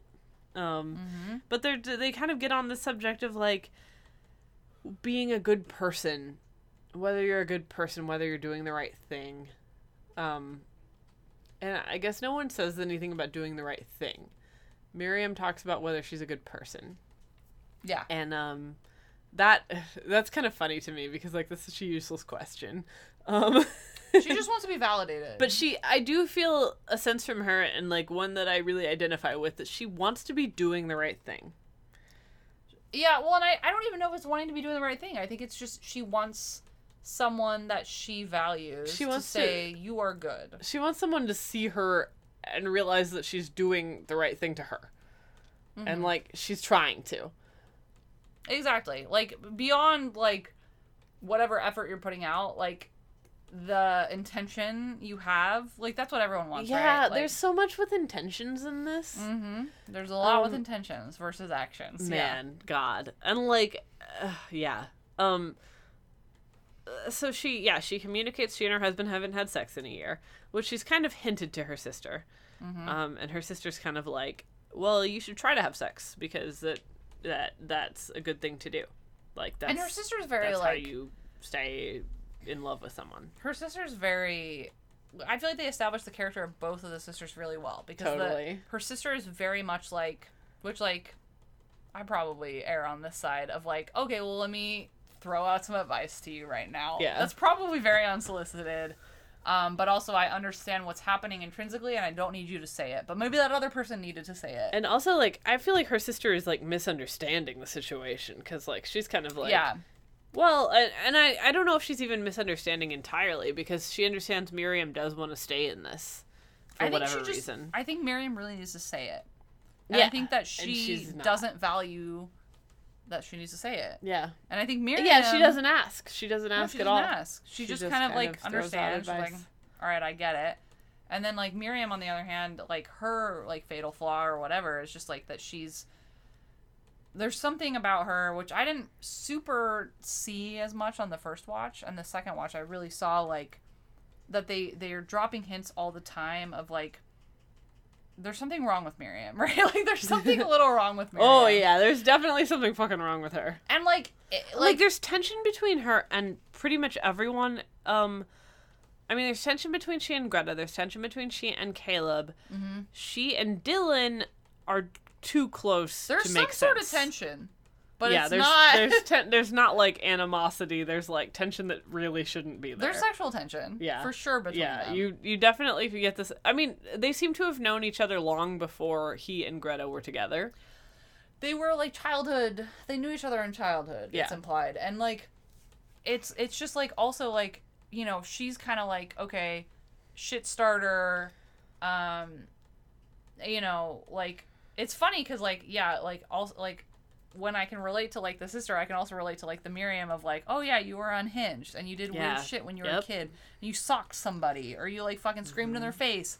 And like everyone thought that was cute and like a little weird, but like that's you. That's yeah, the now personality. she's just still like this as an adult. Yeah, and it's like, okay, well, huh, we do have to grow out of that, but like maybe Miriam hasn't grown out of that. Right. There's something about her where it's like, what did she, what did she do to the kids? Like, she's all like they they they call her the White Knight for her sister, um, where she put bleach in the fla- in the um, yeah, in the flower beds of um, the family of some kid who called her sister a slut. Yeah, and it's like such a thing where you're like, hell yeah, do that. But then also like, yeah, that's gonna have some consequences. Probably rightfully so. Well, and it, it feels like she, yeah, she lashes out, and she seems prone to lashing out on her sister's behalf, Mhm. And in a way um, that her sister does not in a way that her sister never asked for and, and has doesn't like. sometimes told her to not do specifically. and doesn't like after it happens. Yes. Like it has never condoned it and also afterwards is like that wasn't cool Yeah. and like that has consequences for me now. Yeah. Exactly. So we get like she's a complicated person. Mhm. She seems like kind of she does seem invested in fairness and rightness for sure. Like I mean, and at least in like for her people. But that Um, can always be But like- also she just sh like it seems like there's just anger like and, and like lashing out that kind of comes from mysterious sources or, or like dubious sources like it could just be it doesn't necessarily have anything to do with her sister Well, and or that's her like people something like as someone who has that inclination, like that's not something that is good. Like that's not, like to have the sense of the f- lashing out and fairness and rightness. Like you aren't God. Like you don't get to mm-hmm. say what is fair and right. right So like you might want to question that impulse and like actually not bleach someone's flower beds just because you know what I mean. Like that's not something that you should n- you should nurture into adulthood necessarily. right. Um, or if you do, you have to understand that there is something wrong about that, and like it will catch up to you in the end. yeah and, and really like she seems to be kind of a difficult person in adulthood. And like especially her kind of so like this kind of campfire scene where she's talking to dylan she's like kind of confessing some of her sins. And dylan kind of confesses some of his sins. And she says do you think i'm a good person? Which is like Loaded question, which is such a like i'm a shitty person and i'm drunk question to ask Yes. i think like because no one can answer that and say that you're not a good person especially a guy Yeah. that like you have to know that you have some sexual tension well, with that's the thing. It's also not someone. It's not. It's also not something I think you would ask to just anyone. yeah I think like it. It kind of is indicative of like that tension between them. Like Yeah. there is something there. yeah and and she's seeking it specifically yes exactly she's validation seeking from sp- it specifically from him Yeah. And so you get this moment. She also kisses him. This is actually where like that kind of pops off. They um, Mhm. And I love they're staring moment. at each other for this loaded moment, and they, I mean, she kisses him. And then she immediately though is like, She "Fuck, that didn't mean immediately says, "Holy shit! Oh, that was a mistake." And you like, I fully believe it. I fully believe. It. Oh, totally. moment. And like, I mean, it is like it's a betrayal. And she knows she's like, I'm fucked up. This is coming from a bad place. Like, I have some stuff. Right. I have some weird stuff specifically with my sister. You're in the middle of Yeah. that. And she doesn't articulate all that necessarily, Right. but you understand And that. she also doesn't remove herself from the situation. She She, probably should. It's kind of one of those where, like, I mean, this is something where, okay, so I said I'd get back to, like, uh, 2012 Reddit, which I will now. Um, Yes, here we go. I feel like, so I started really seeing where um, there was this, like, gross, uh, like, kind of core of misogyny in a lot of people. Um, when I like just like being on Reddit at that time where like it was really like it was a fucking cesspool Mhm. at the time. And, but and it was just like something where you would see a post that was like really mainstream um kind of like you know just out in front of everything basically presenting like a situation um that was like well look would you call this rape because I was in this, or, or what if someone was in this position with a person, Uh-huh. and like you know, what if you'd kind of established that that stop didn't really mean stop, like you know, because like she'd said that, but she, you know, then also she did this thing. I I really like got I, I got a moment where that I still think about all the time, obviously, um, where I saw a comment that had kind of said like, well, things can be really complicated and like maybe you don't need to be worried about whether there's legal repercussions for what you do, but you should be worried about violating someone you care about. And of course, it's downvoted to hell because no one cares about that. We all have to be legally. Everybody right cares or about being falsely accused. Ah, Um, and defamation. yes, defamation. No breathing. Of course. Shut up. of course, yeah, because they can ruin your life, you know. But but the idea that you would but the idea that you would cause harm to someone you care about in kind of a murky gray area where you failed to care about them in the way that we they can't needed. entertain that. No. We cannot. Useless. That's like No, nothing useless. that we could ethically. No, that about. that's a fucking harlot. Yeah. Um, preying on your actions um to smear your good name. Yeah, I mean, we cannot think about these things. I don't understand, but we cannot think about them. That's but that's what. But yeah, that's essentially what happens. Violation does like, that. Yes. Should she ideally have removed herself from that situation? Yes. Um, Sure. Pretty much yes. Yeah. I mean, like, if you're watching this whole thing from her sister's perspective, it's kind of something like, yes, why the fuck didn't you just go inside? Yeah. Like, especially after that happened. Um, but she doesn't. And Even um, from a certain like voice in her own head, you're thinking that too, yes, right? Yes, absolutely. Uh huh. But she doesn't. And uh, we we move on from the situation to see her enacting revenge which like which happens before we see the actual scene. Yeah, we don't see the we don't see we don't see the rape honestly until and and and so like the film asks you like it borrows your belief essentially um before it lets you see something. yes and which I love because I feel like that's such like a dare. Um, and some people, some critics publicly, um, do not take us up on that dare. Do not take the filmmakers up on that dare. But Yeah. um, but they they invite you to say, well, what if you don't see the scene? What if you don't see the brutal rape or whatever it is? Um, and then what are you gonna think about it? And then we'll show you the thing. Like it does Right. such fun things with chronology that I've never I've never seen with rape revenge. yeah absolutely and like the non-chronological aspect of it kind of kind of cinches it because of that because mm-hmm. i mean and also because of like the nature of trauma kind of where like It's not chro- it's not chronological. Yeah, you don't. I Nothing mean, makes sense. everything's out of order. You think about like you know, yeah, you see the situation where it's like, man, maybe like, what if I had lived this night differently? Kind of like like a oh, Mhm. here's what I did, and then you Here's come what I allow present. myself to remember. Well, Yeah. even with Ms. 45, right, where it's like, you know, I mean, it might not be like reality, but it's like she's about to get in the shower and someone's grabbing her tit, right? Like it's just like these things juxtapose and like completely get out Yeah. of a timeline that makes any sense. And you've also before the revenge happens, um, seen her arrive at her sister's house. Um, her- I mean, uh, apparently her sister's in Dylan's house. Um, and her sister's like, "Where the fuck is he?" I'm so fucking pissed at him. Um, she's also pissed at Miriam, and she says, um, you know, Dylan convinced me to in- to invite you. I didn't want to, but he said I should give you a second chance. And um, you see her kind of she she rants about you know the bleach in the flower beds. She says like you know people said you were my white knight, but I didn't want any of that shit. You weren't doing that for me. You were doing it for yourself, and they kind of have this like you know sister conflict. Mhm. And then she goes inside to make the ice cream because someone needs to make the ice cream, and Dylan's not there. And you don't Um, know why Dylan's not there. yep.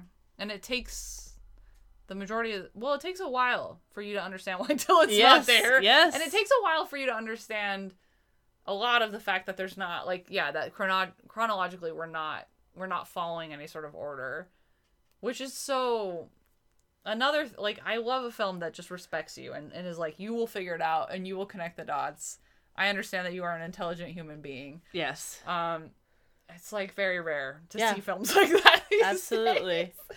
So So we get the revenge, which is her um luring him back to the lake house, I think. Um and like he thinks uh for another forbidden tryst. yeah he thinks it's like some more which like is fuck time which is really uh man, which is very much an indictment of him. He didn't need to come. He could have said no, no. but he thought it was gonna be hot and heavy Yeah, dude. Well, that's the thing about perspective in this movie is like his perspective is very. The film shows you an objective perspective when we finally see the scene, the rape scene, but um, but his perspective, he did not see it that way. No. No, and we hear his perspective on it before we see hers.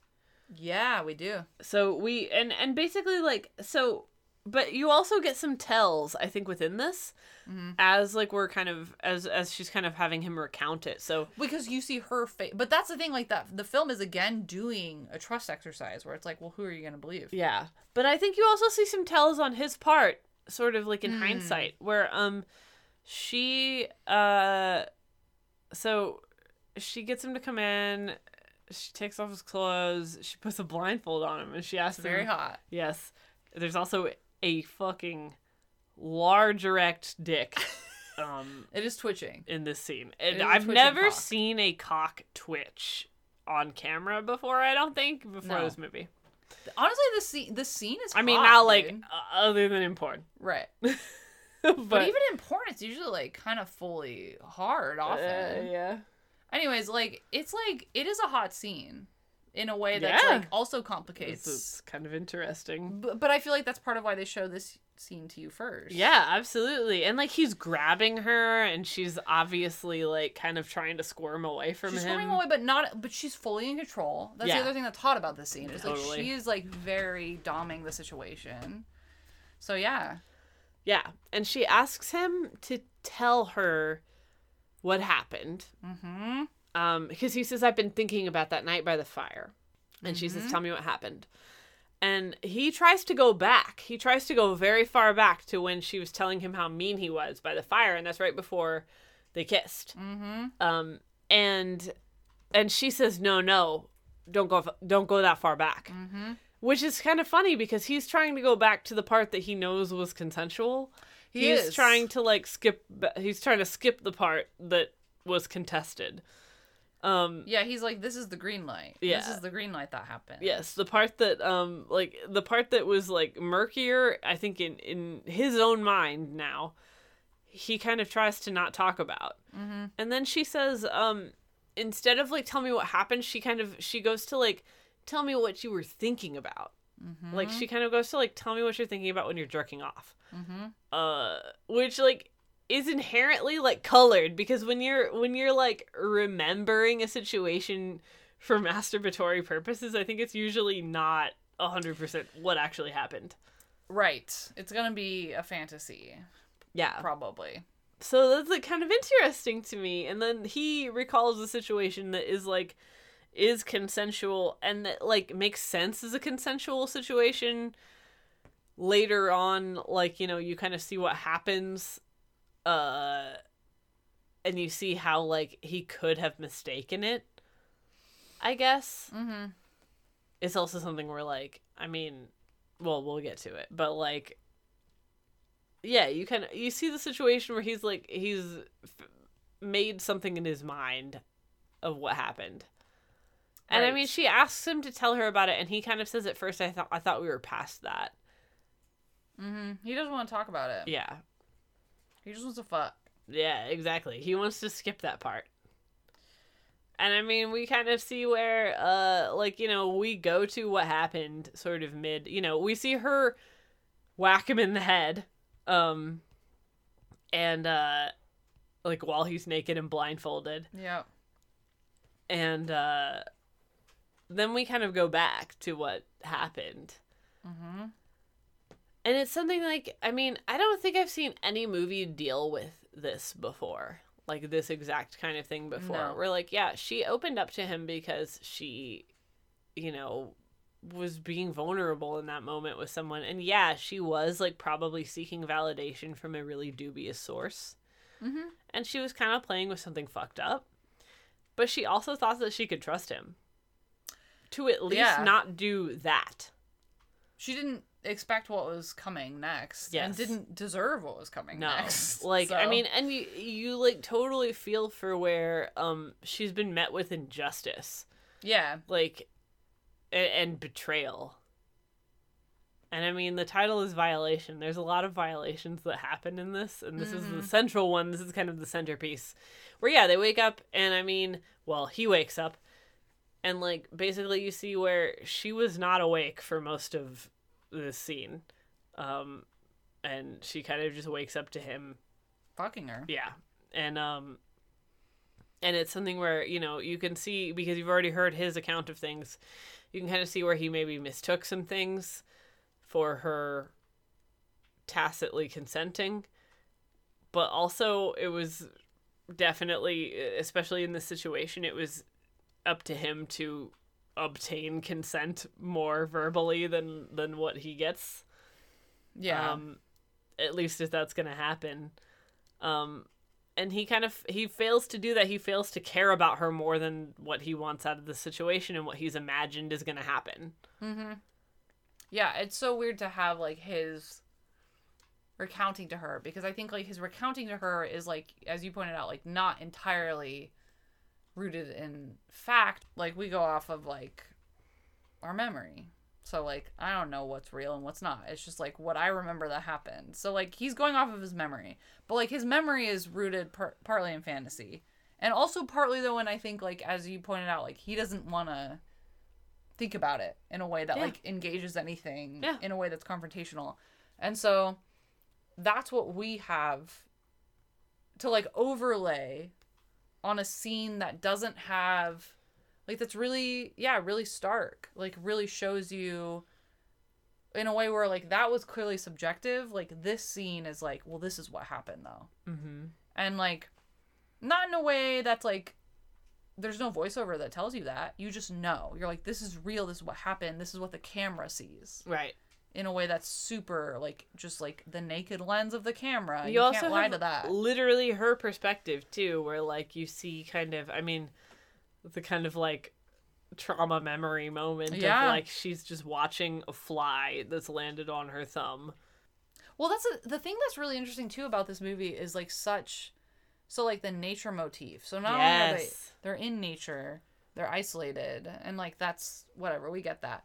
But like the thing about the fly, and I think about too, there's this scene that they keep coming back to, which, like, in this huge turn, this shocking turn, wasn't something they planned. Like it was something yeah they stumbled holy upon Holy shit of of a fucking wolf burying uh, the the carcass of a rabbit.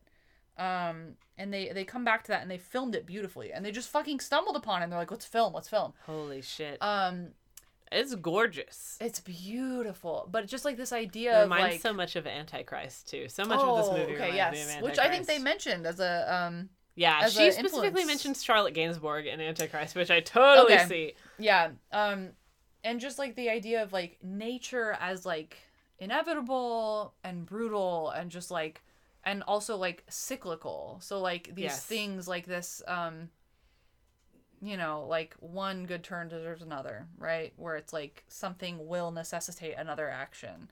So in that way like it's interesting to look at like yeah, sure, like how she behaved might have necessitated this one action, and then that necessitates what she does. You know, like there's just like all these ripples, and like which makes that scene with her and her sister where they're talking in the pond with floaties, mm-hmm. which is silly on one level, like very indicative of the whole film, right? Like just looking at like dropping something in a pond and like seeing what comes from it. So I thought it was such a beautiful, like really, really smart, like movie you can keep watching and that keeps like kind of opening up layers to you. and Yeah. so much of it was like you know kind of between scenes is like very meditative like Yeah. I mean, there's just like her walking through the forest. There's just shots of the forest, of like trees, of It's really artistic, but not in a way that feels A24, if I may No, say. No, or like I mean, we just saw. I mean, I guess yeah. I don't even not even or. Uh, we just saw men. Yeah. Um, We're not gonna just features zoom in lot on a tree trunk Yeah, a long shots of trees for no reason. This is like really. It gives you a lot to. It gives you a lot, and then kind of decompresses in these moments. it's like very Um, sumptuous. yeah, and like uh I mean not even like it, it just meditates on them in these moments where like also especially the soundtrack is so beautiful. so many just like God. gorgeous like choral arrangements where like you're I don't even know. I need to like listen to it, but like I mean there's like choruses and like there's lyrics. Um Mhm. and I don't know, that like it feels like it's doing like a lot in these moments that are very quiet. Um Mm-hmm. and like, you know, not a whole lot like plot wise happening. Yeah, you can kind of think about. I mean, in a way, in a different way, because Ms. Forty Five, like sometimes, like when it wasn't scored right, and I talk about like it's making you sit with yourself. This movie does that too, Yeah. but it just has like a really lush score, and you're like in a forest, and so like in a way that almost feels. It's funny because like Ms. Forty Five, I think like sometimes makes you confront something in a way that, if you were really sitting with it, is very brutal, but then like Violation has a lot of like special effects that are really like will hit you harder. Mm-hmm. But if you sit with like the forest and like the music and stuff, like yeah, it, it can kind of hit you in a like almost just like more palatable way. Yeah, You know? yeah. but it's still meditative and still kind of makes you think about it with like yourself. And I mean, yeah, it has Miriam like it essentially films it like Miriam like runs into this wolf with Mhm. a rabbit's carcass as she's walking back to the house after this night. And because everything's so chronologically fucked, like you think about that and they show it like outside of that too because it's like Mm-hmm. you think about that when she's dismembered this man. Yes, when she's enacting her final revenge, yeah. Because then And like, who's a fucking wolf? You know? exactly, exactly. Mm-hmm. Um, and, and and I mean, you see, you know, whatever she, she whacks him on the head, which is like her ultimate plan, but then like it, that's not enough. Um, and she ends up having to choke him with her bare hands and kind of like watch his face while he dies. It's so brutal. Um, yeah, and it's so fucking it's so awful and you watch her kind of like scream afterward and like throw. Well, she doesn't throw up until she's until she's like yeah. cutting him up. Yeah, until she until god this like beautiful like full body cast um Ugh, of this actor. stunning. Tennille Shockey. Yes. And, Mwah. and she hangs she strings it up and slits his throat so she can drain all the blood out. She's obviously done a lot of research on Mhm. how to dispose of a body. Hopefully, like at the library or some shit. yeah, yeah.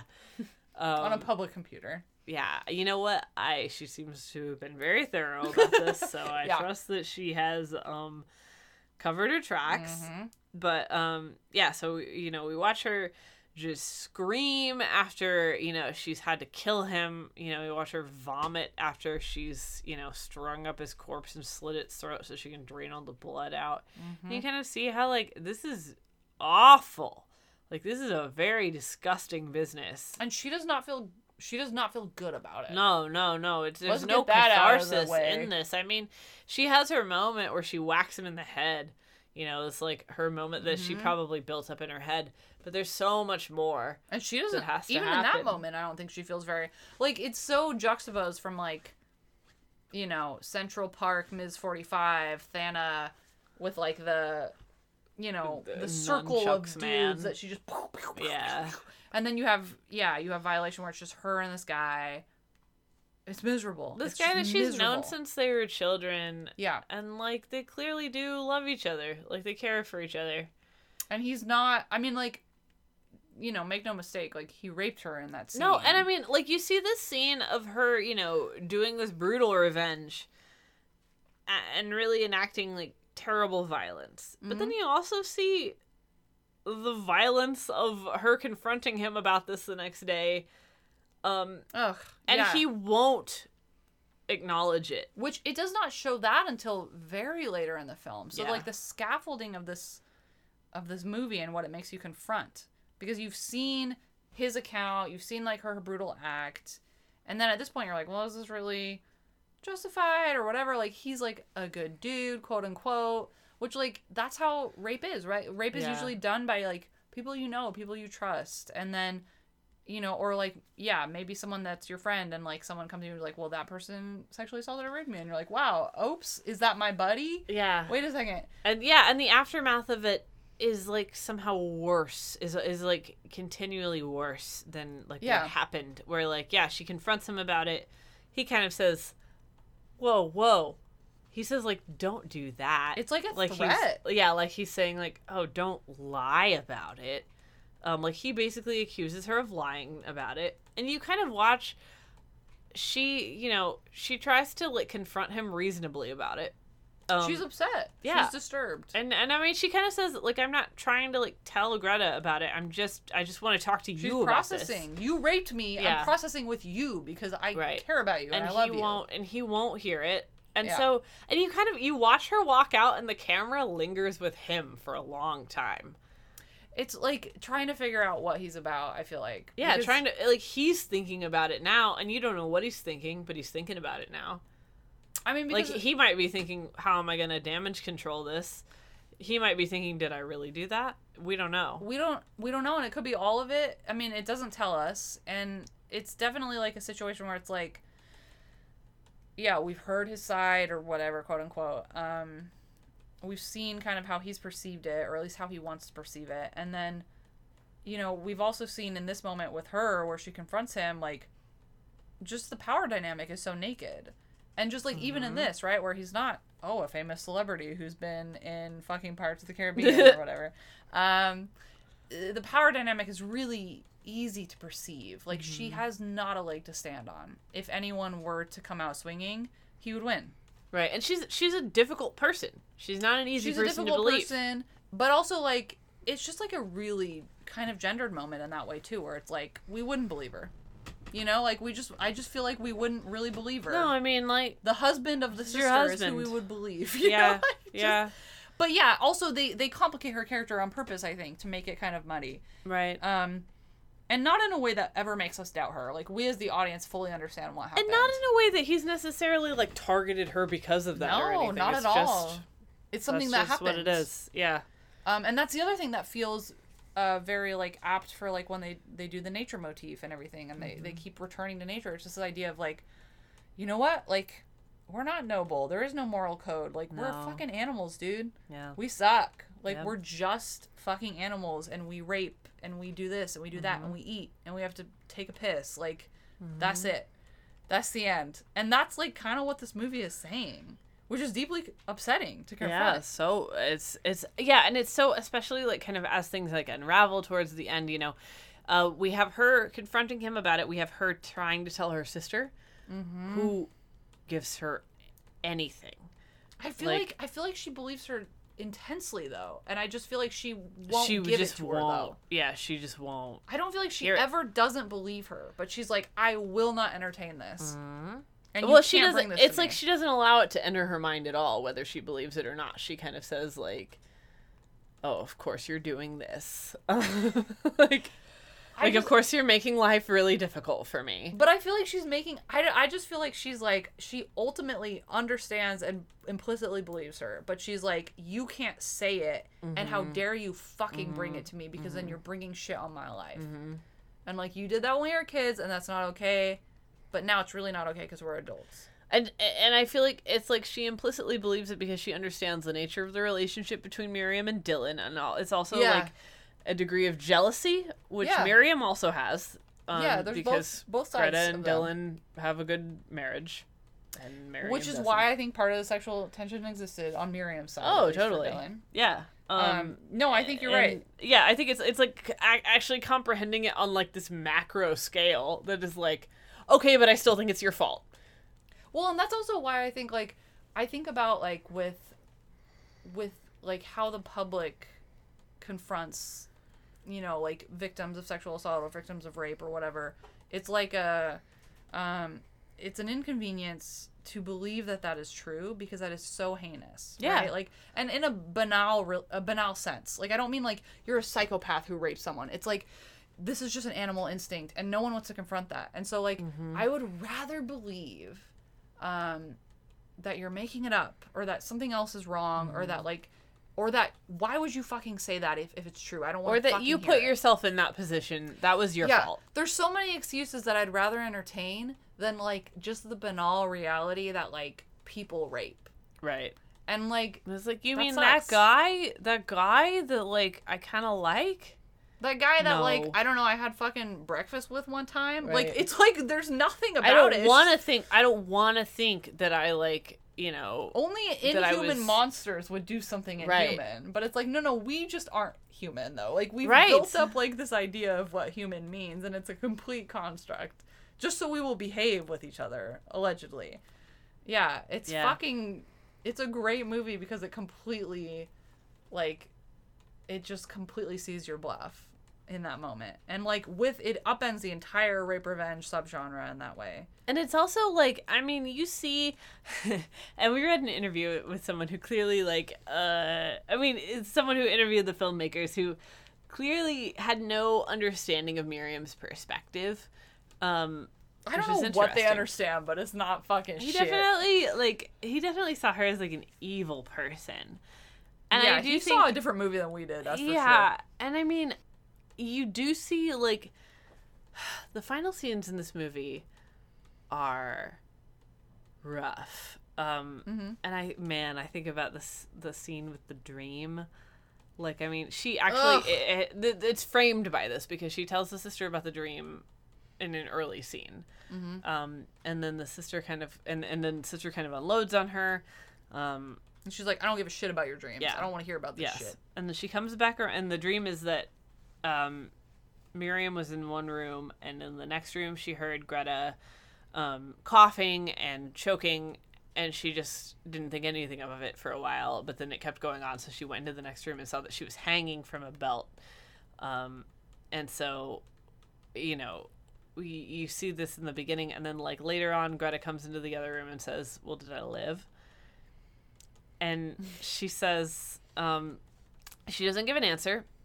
Um, she says, "I um, I couldn't hold you up and also take the belt off at the same time, and so I didn't want your last memories in this world to be of me panicking. Mhm. So I kept just telling you that it was okay, even though I knew it wasn't going to be okay." And she kind of she says like, "I thought like." why why did I ignore this instead of um, instead of checking right away when those moments could have made all the difference. And like it, it really feels like in some ways like it, it, feels like it, it this holds no bearing on like what actually happened in the story but Right. it just feels so like raw and real. And like this is really what i this is kind of what i wanted to talk about in the sisters episode was like this feels like so real as like a sisters moment. Or like a you know we're fucking so angry at each other. Like but i like I I had this you know thought about you or i had this dream about you or like like I really care about you. yeah like i would like i would spend the worst moments of my life making sure that you like weren't that the, like the the last moments of your life weren't bad like you know Mhm. like i just like that's kind of the like that's the relationship that they have Well, and I feel like that's kind of like that dream. Like, yeah, that really it has bearing on like for sure on her character because like the established thing of like she thinks she's a white knight for her sister and like so this proves like kind of her perspective of like that's how she feels, but Right. also And that's that's the way that she yeah that's how she sees it but it's like a very genuine it's not like white knight is like it's not a great term because it it it it, it feels like there's some sort of like righteous like she doesn't feel righteous she just really loves her sister. Yeah. And, and, like, it's like white knight's very masculine also. Absolutely yeah that's an interesting thing yeah to, to touch on too but like you know so and she also like, uh, early on she says oh yeah they said you were my white knight and caleb says this that sounds like a white supremacist. I did. which i feel like there's a lot to unpack there too. Yes absolutely um but like you so you have like her like raw perspective and i feel like juxtaposing like her monologue of talking about the dream i really juxtapose it in my mind with um dylan's monologue of how he viewed the rape And so like obviously like the dream is fictional and the rape was something that really happened. But this is yeah, she's yeah, this is how they Well, this, is, how, they, view see the it, but it's also the fantasy of what happened. Yes. And also though, in her fantasy, all she fucking cares about is like even though like I, her sister calls her on her bullshit early and is like this is about you and like you need to do your shit um which i think is an interesting moment because i think that makes her sister like makes miriam understand. I feel like in that moment she's like i'm gonna kill him. I'm gonna fuck like do you know what i mean? Or, or she feels justified in killing him for her own self. But then like with the with the with the dream like it's like it's it's about her sister in a way that's that's kind of pure and genuine. And like with Dylan there's something just very selfish on that right? Like there's something very selfish and just like rotten in Yeah. a way that is Well, just as human. Honestly, there is something rotten in the sister too because Yeah, this is enacted as revenge against Dylan and the sister because um she grinds up Dylan's bones. Yeah, she does. And she puts them in the fucking ice cream that she made for everybody. Yeah, she that does. she stepped in. She stepped in at the fucking clutch moment when Dylan didn't show up. Why didn't Oops, Dylan make show up? ice cream. Oh, I can make the ice cream. She puts his bone dust in the ice cream and gives it to everyone, including her sister. Which, like, this is an act of revenge and also an act of violation. Imagine how you would feel if someone put your husband's bone dust in food that you ate oh my god um, when they killed him.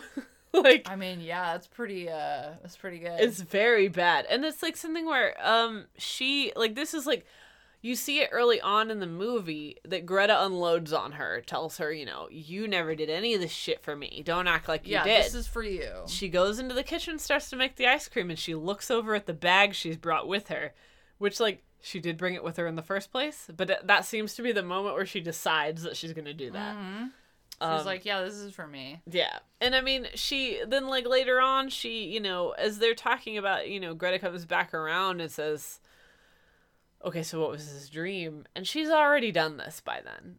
It's already The bones are all in the done. ice cream. The bones are in the ice cream. Um, and like, and she still like gives this really emotional, like recollection of like you know of her dream, her kind of fantasy about like about how she took care of her sister mm-hmm. um like even in her last moments and this is like very narcissistic yes because like yeah she's thinking about like yes i i was so selfless in this moment where you were dying and yeah um But it's like in that moment though, like her sister is kind of I don't know, like I feel like her sister has to choose from I mean her sister didn't hear the recollection of the rape from Dylan's perspective, but like almost like I feel like in that moment, even though like her sister has no idea what happened, like Greta does not know.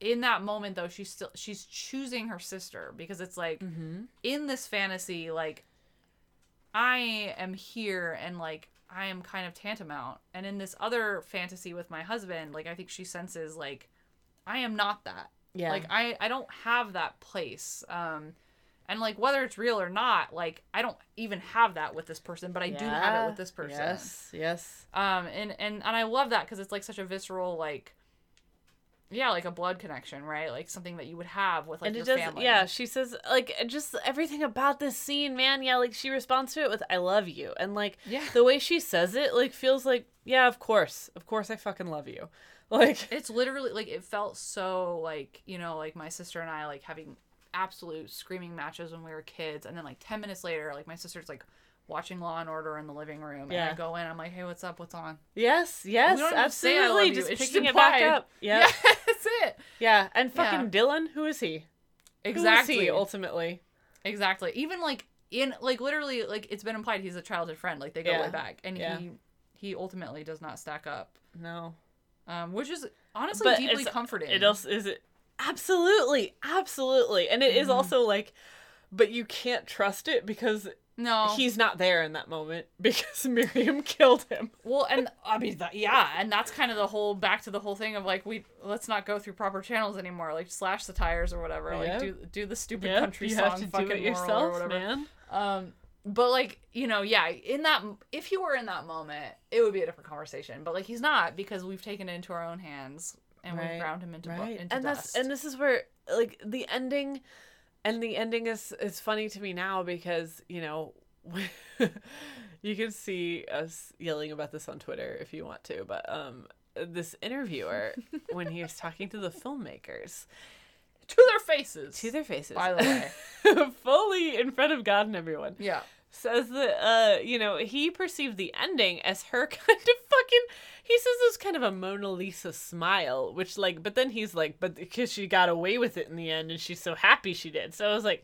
this doesn't sound like a mona lisa smile. It sounds like she's fucking twirling her mustache or whatever. Also like just unhinged. Yeah there's so much to unpack because it's like yeah. that's not what a mona lisa smile is. Also like mona lisa smile is kind of a weird thing to say anyway because it's a very like I don't know. It's an interesting phrase to use because Yeah. it's like it applies some sort of weird, essential, esoteric nature of women, yes which I find it's- problematic. it's very interesting in this context for sure Would never pull that. Like I literally like this time around because I had read that review and got all fucking furious, got all heated and I rewound that ending because it's like it is. I see that ending and it's like 40 seconds on this actor's face, and I swear to God, I don't know if this is true at all, but in my head canon of this film, they shot it and they weren't gonna keep all that in, but she fucking she was giving it out. Like she's like, hell yeah, I'm nailing it. It was Madeleine Sims Fewer. Yeah, she yeah. starred in it, and and fucking direct like co-directed and co-wrote. Hello, um, and I think they're like, whoa, holy shit, you nail. There's so many things that are happening. Like I took there is multiple so stills. much that's happening None of it's Mona Lisa, by the way. I will say. No. None of it's evil. I got away with it, by the way. No, and I mean, I do think that there's a, I do think that there is an element of it too. She seems to have gotten away with it. She just does seem to have gotten she away seems with it. to have gotten away with it. Um, she has Mm-hmm. what she wants in this moment. She's gotten her revenge, and she also has her sister back. Yeah. and also he's gone. But there's also just like a what now? Yeah, there's a what now, and there's a what have I What have done? I done? Absolutely, what have I done? And Especially also, after the sister, after she and the sister just pick back up, and she has done this thing. And it's like the, back to that question It's of like, that's am not I a good gonna, person? Yeah, am I a good No. person? Also, has she gotten away with it? Like, really, like, she might not be going to jail. Um, sure. Like, she might not be getting convicted of this murder, but he's still gone, and something's gonna come of that. Something will happen. She's still gonna have to deal with that. Yeah, and I mean, she's not. She's definitely not in a good place. This film has never, first of all, advocated for beha- her behavior, um, and also shown that she's in a good place from it. She doesn't feel good no, about it. This I mean, is not healthy. like that scene where she sees she's at the hotel and she sees a man yelling at a woman Mhm. and she completely projects onto that moment and starts screaming at this man and to the point where the woman is like hey please stop please stop and you don't know what's happening like it's a really Mm-hmm. interesting scene because it's like that dude might very well be abusive or something might yeah, and I mean, bad, like, and really, like, bad. fucking over under on the situation. Like, yeah, probably. Yeah, it seems absolutely like that's what's happening. But also, she's going off in a way that's like, okay, That's not healthy for anyone. It's not good for anyone. It's not helping anyone. It's literally not helping the situation at all. yeah. Um. And and really, like, you know, that's kind of where like intentions comes into this, like, really seriously. Mm-hmm. Where like, I I do feel like you know when she's being asked, "Am I a good person?" When she's or when she's trying to ask, "Am I a good person?" When she's uh, you know, when I like kind of say like she seems to be interested in like what she's doing, whether it's right or not. You know, whether it's the right thing to do or not.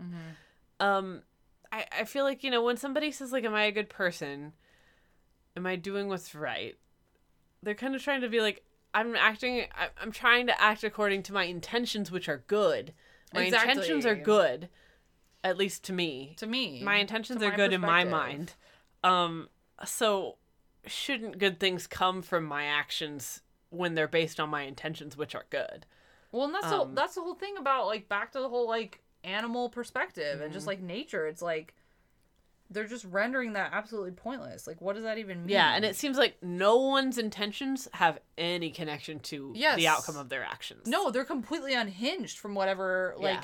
and it's like yeah, is that like that's such a futile question to ask. I, am I good? Like mm-hmm. stop doing that. No, like that's it, just it not means going to work out It- for it you. means absolutely nothing. You've ground a man's bones into ice cream. Like we've we've gone so far off the Yeah, off the beaten Well, path. And, and and was that good or not? Was it good or not? I mean, I mean, no, no. a, pretty fucked up thing to do. there are so many vitamins, though. I will say it is. You know what? Yeah, it's not gonna hurt anybody. It's interesting gonna to look die. at. I mean, like it's obviously objectively bad, but it's But what if they never know? What if they never know?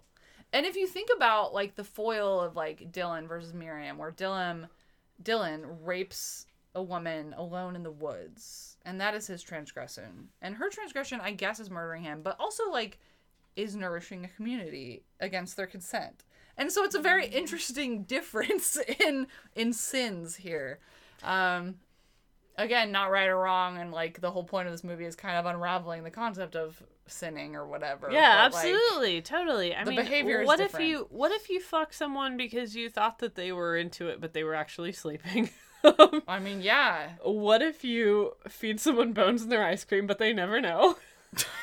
um, Yeah, I mean, asking some pretty fucked up would you rather questions. and it feels it feels silly to think about like, well, one of those might be accidental, and one of them might not. But it's like, Mm-hmm. well, you should probably know if someone's into when you're fucking them. Like that's That's the thing. That's the thing. Like he seems to have not been into the idea that she wasn't consenting, but he also didn't bother to obtain consent, especially in a really weird situation where you really should. Yeah. Like he did not do what he needed to do, And this film and he also like given another chance to make it right, didn't. didn't And this film specifically like decided to kind of like double down on it. yeah and like kind of uh I, I don't know what the like i don't know what the word is like like to put up like extra defenses against it where he kind of becomes aware like okay but i have the power in this situation and i get to decide that you know Mhm. this isn't true Mm-hmm. what you're saying Well, and the the film doesn't like it's not very like it's not moralistic about it. Like it it is like very like it exists in a gray area. Like it objectively is like this was rape and this happened and it was rape. Yes. But like characters feel real, they feel like people and like it's not trying to say cuz like there's so much like conversation now about like sex and film and like what can be shown, what's not allowed to be shown. You know, film like sex and film mustn't be instructional for how sex happens in real life. And like this film has a lot to say about sex and consent and like humans, but it doesn't Mm-hmm. have it it it's not saying it like that. Like I do feel the need to say like it is not saying there's no cheat sheet for how to fuck someone. Yeah. Um and it isn't trying to do that. It's just Yeah. m- it's I making mean, we also commentary we on also have like a complicated moment where Miriam directly after this night where she's raped, um, goes to her husband who she hasn't had sex with in over a year, Mhm. and tries to have sex with him Mhm. In a way that's very coercive. It doesn't go well. Uh, yeah, and it's like you know he's kind of he's aware that she's just doing this because she's drunk because maybe something weird happened. Um, Mhm. you know, like she's basically like come from like not being in the room all night to being, you know, on top of him and saying she wants to fuck. Yeah. Um, and he's not into it, and he tells her multiple times, and she still keeps trying until he kind of like shoves her off and wa- and walks away. And it's like, I don't know if you can say that that is assault what she does to him because it's murky. Mhm. Um, it's something where, you know, yeah, eh, she shouldn't be doing what she's doing. Yeah. Um, and I mean, like, it's kind of something where, like, they probably shouldn't be together because, like, they shouldn't still be together Right. because, like, of this relationship, the, of, of this kind of, like, sexual relationship they have. And, um, and it is something where, like, she partially does this because she's trying to process what's just happened to her. Right. And, that's the thing. It's not like, yeah, is it right or wrong? Neither of those It's things. not. It's just violence begets violence, kind of. It's like an animal instinct of her trying to make sense of it. Yeah, and he just gets caught in it. And it's not great. It's not good. No. And it's not necessarily justified, but also like that is not the point of the scene. Like Poor Caleb. Everybody else is like very uh obviously guilty of some things. Caleb is just chilling. Caleb's completely, yeah, like very removed. But I really think it's because, like, yeah, this is like firmly from the perspective of like Miriam, right? Like the only reason we ever get Dylan's perspective is because she doms it out of him when Right. he thinks he's getting sex. Right. So, you know, and she understands her sister intrinsically because they're sisters. Yeah, the only Um, reason why we get Greta- Greta's perspective is because I mean Miriam's interested in it. Yeah, and because she she on some level does sisters, really so they understand her. Yeah. But like Caleb, we don't because it's the end. And it's a, it's a, it's a it's a compelling kind of it's the end as opposed to like I mean I hate to but yeah like men or whatever like where I don't feel like it's compelling You just don't get anything out of that relationship where you do kind of understand. You understand Caleb's appeal as a person. You understand Absolutely. kind of the relationship that he seems like a great had. dude. And Yeah. you do feel like there's a ghost of something there. Yes, absolutely. There's you can there's mourn. something that is um there's something that's implied. It doesn't feel like a caricature, but it does feel like he's purposefully um I think he's purposefully held at arm's length because she's like I'm I'm done with this person and I don't Right. And he's done with her too. I mean is, like yeah. it's something where like they're just it's just something where sometimes it happens in relationships that you're it's run its course, whatever's happened's happened, but for whatever reason you're not neither of you is willing to let go yet. Right. And we don't get to see um we don't get to see what makes that happen. Like No. towards at the end, she's clearly alone, like her sister. Yeah, that's true. And her sister, e- Greta, even says, like, you guys, when um, she says something about, like, inviting Mm, mhm. Miriam. Mm-hmm. So it's something where, like, uh, they probably haven't spoken. She might not even know Yeah, because they're estranged. at whether they're point. together anymore or not. it's just such a good like character study but also just like yeah looking at like the relationships between characters like from one person's point of view Yeah. And this is something where, um, also in this horrendous interview, the interviewer asks them something like, How the hell did you get anyone to make this movie with you? And it's such a rude question. i don't And Yeah. it, but it also like I love it in some ways because this is a really difficult movie, and you have is. to ask yourself kind of like, man, who wants to watch this movie? Um, mm-hmm. and and yeah, like what what like is the purpose of it? Like, you know, who is it for? And I mean us, Yeah. obviously. Um, this Well- is one of my favorite musicians has like said something kind of similar about like I don't know who I'm making music for, and I'm like me, it's me me, it's me, and uh, yeah, I feel the same way about this movie. Is that like, man, God, it's so fucking good, and there's so much to it. But yeah, man, it it's so good. I love so much the idea of Mhm. making a movie that like it's not going to be for most people, but the people it is for, they they understand it. They get it. yeah well and like i don't feel like this movie like this movie is like yeah i think it's a hard pill to swallow but it's not trying to be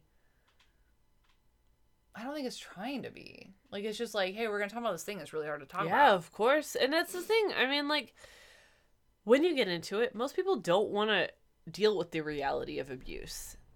Well, and that's why I think like this movie is hard to watch, and I'm like, a lot of people might not watch this, but like, I really would encourage you to like do it. I would encourage you to Yeah. actually watch it. Yeah, like, it is a very good in a way that like I might not for like other films that are like fucked up and like a fun romp. Like I might not Mhm. like say like you really need to sit down and watch the sadness, even though I loved it. yeah, I love the Um, sadness, but I recognize it's not for everybody. But like Violation, like I think that like a lot of people could get a lot out of it. But like yeah, it's not gonna be like a popular blockbuster like Halloween Kills.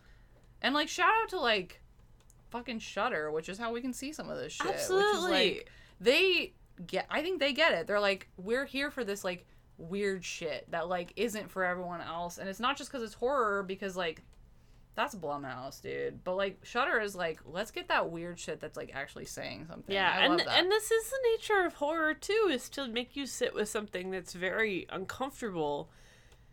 Yeah. And, you know, like you get a little bit of a treat sometimes where you get to see somebody's sawing up a corpse while you're sitting on its ass. yeah, yeah. like where I'm like, oh, uh, this is fun for me. Yeah. Okay, this is fun for me personally. Yes. so if you're into horror, that stuff is like kind of a payoff a little bit, like right. Um, uh, but also like that's what the genre is about. Is you know kind of sitting with things that are disgusting and awful, and we don't want to think about them. We normally don't want to think about them Exactly.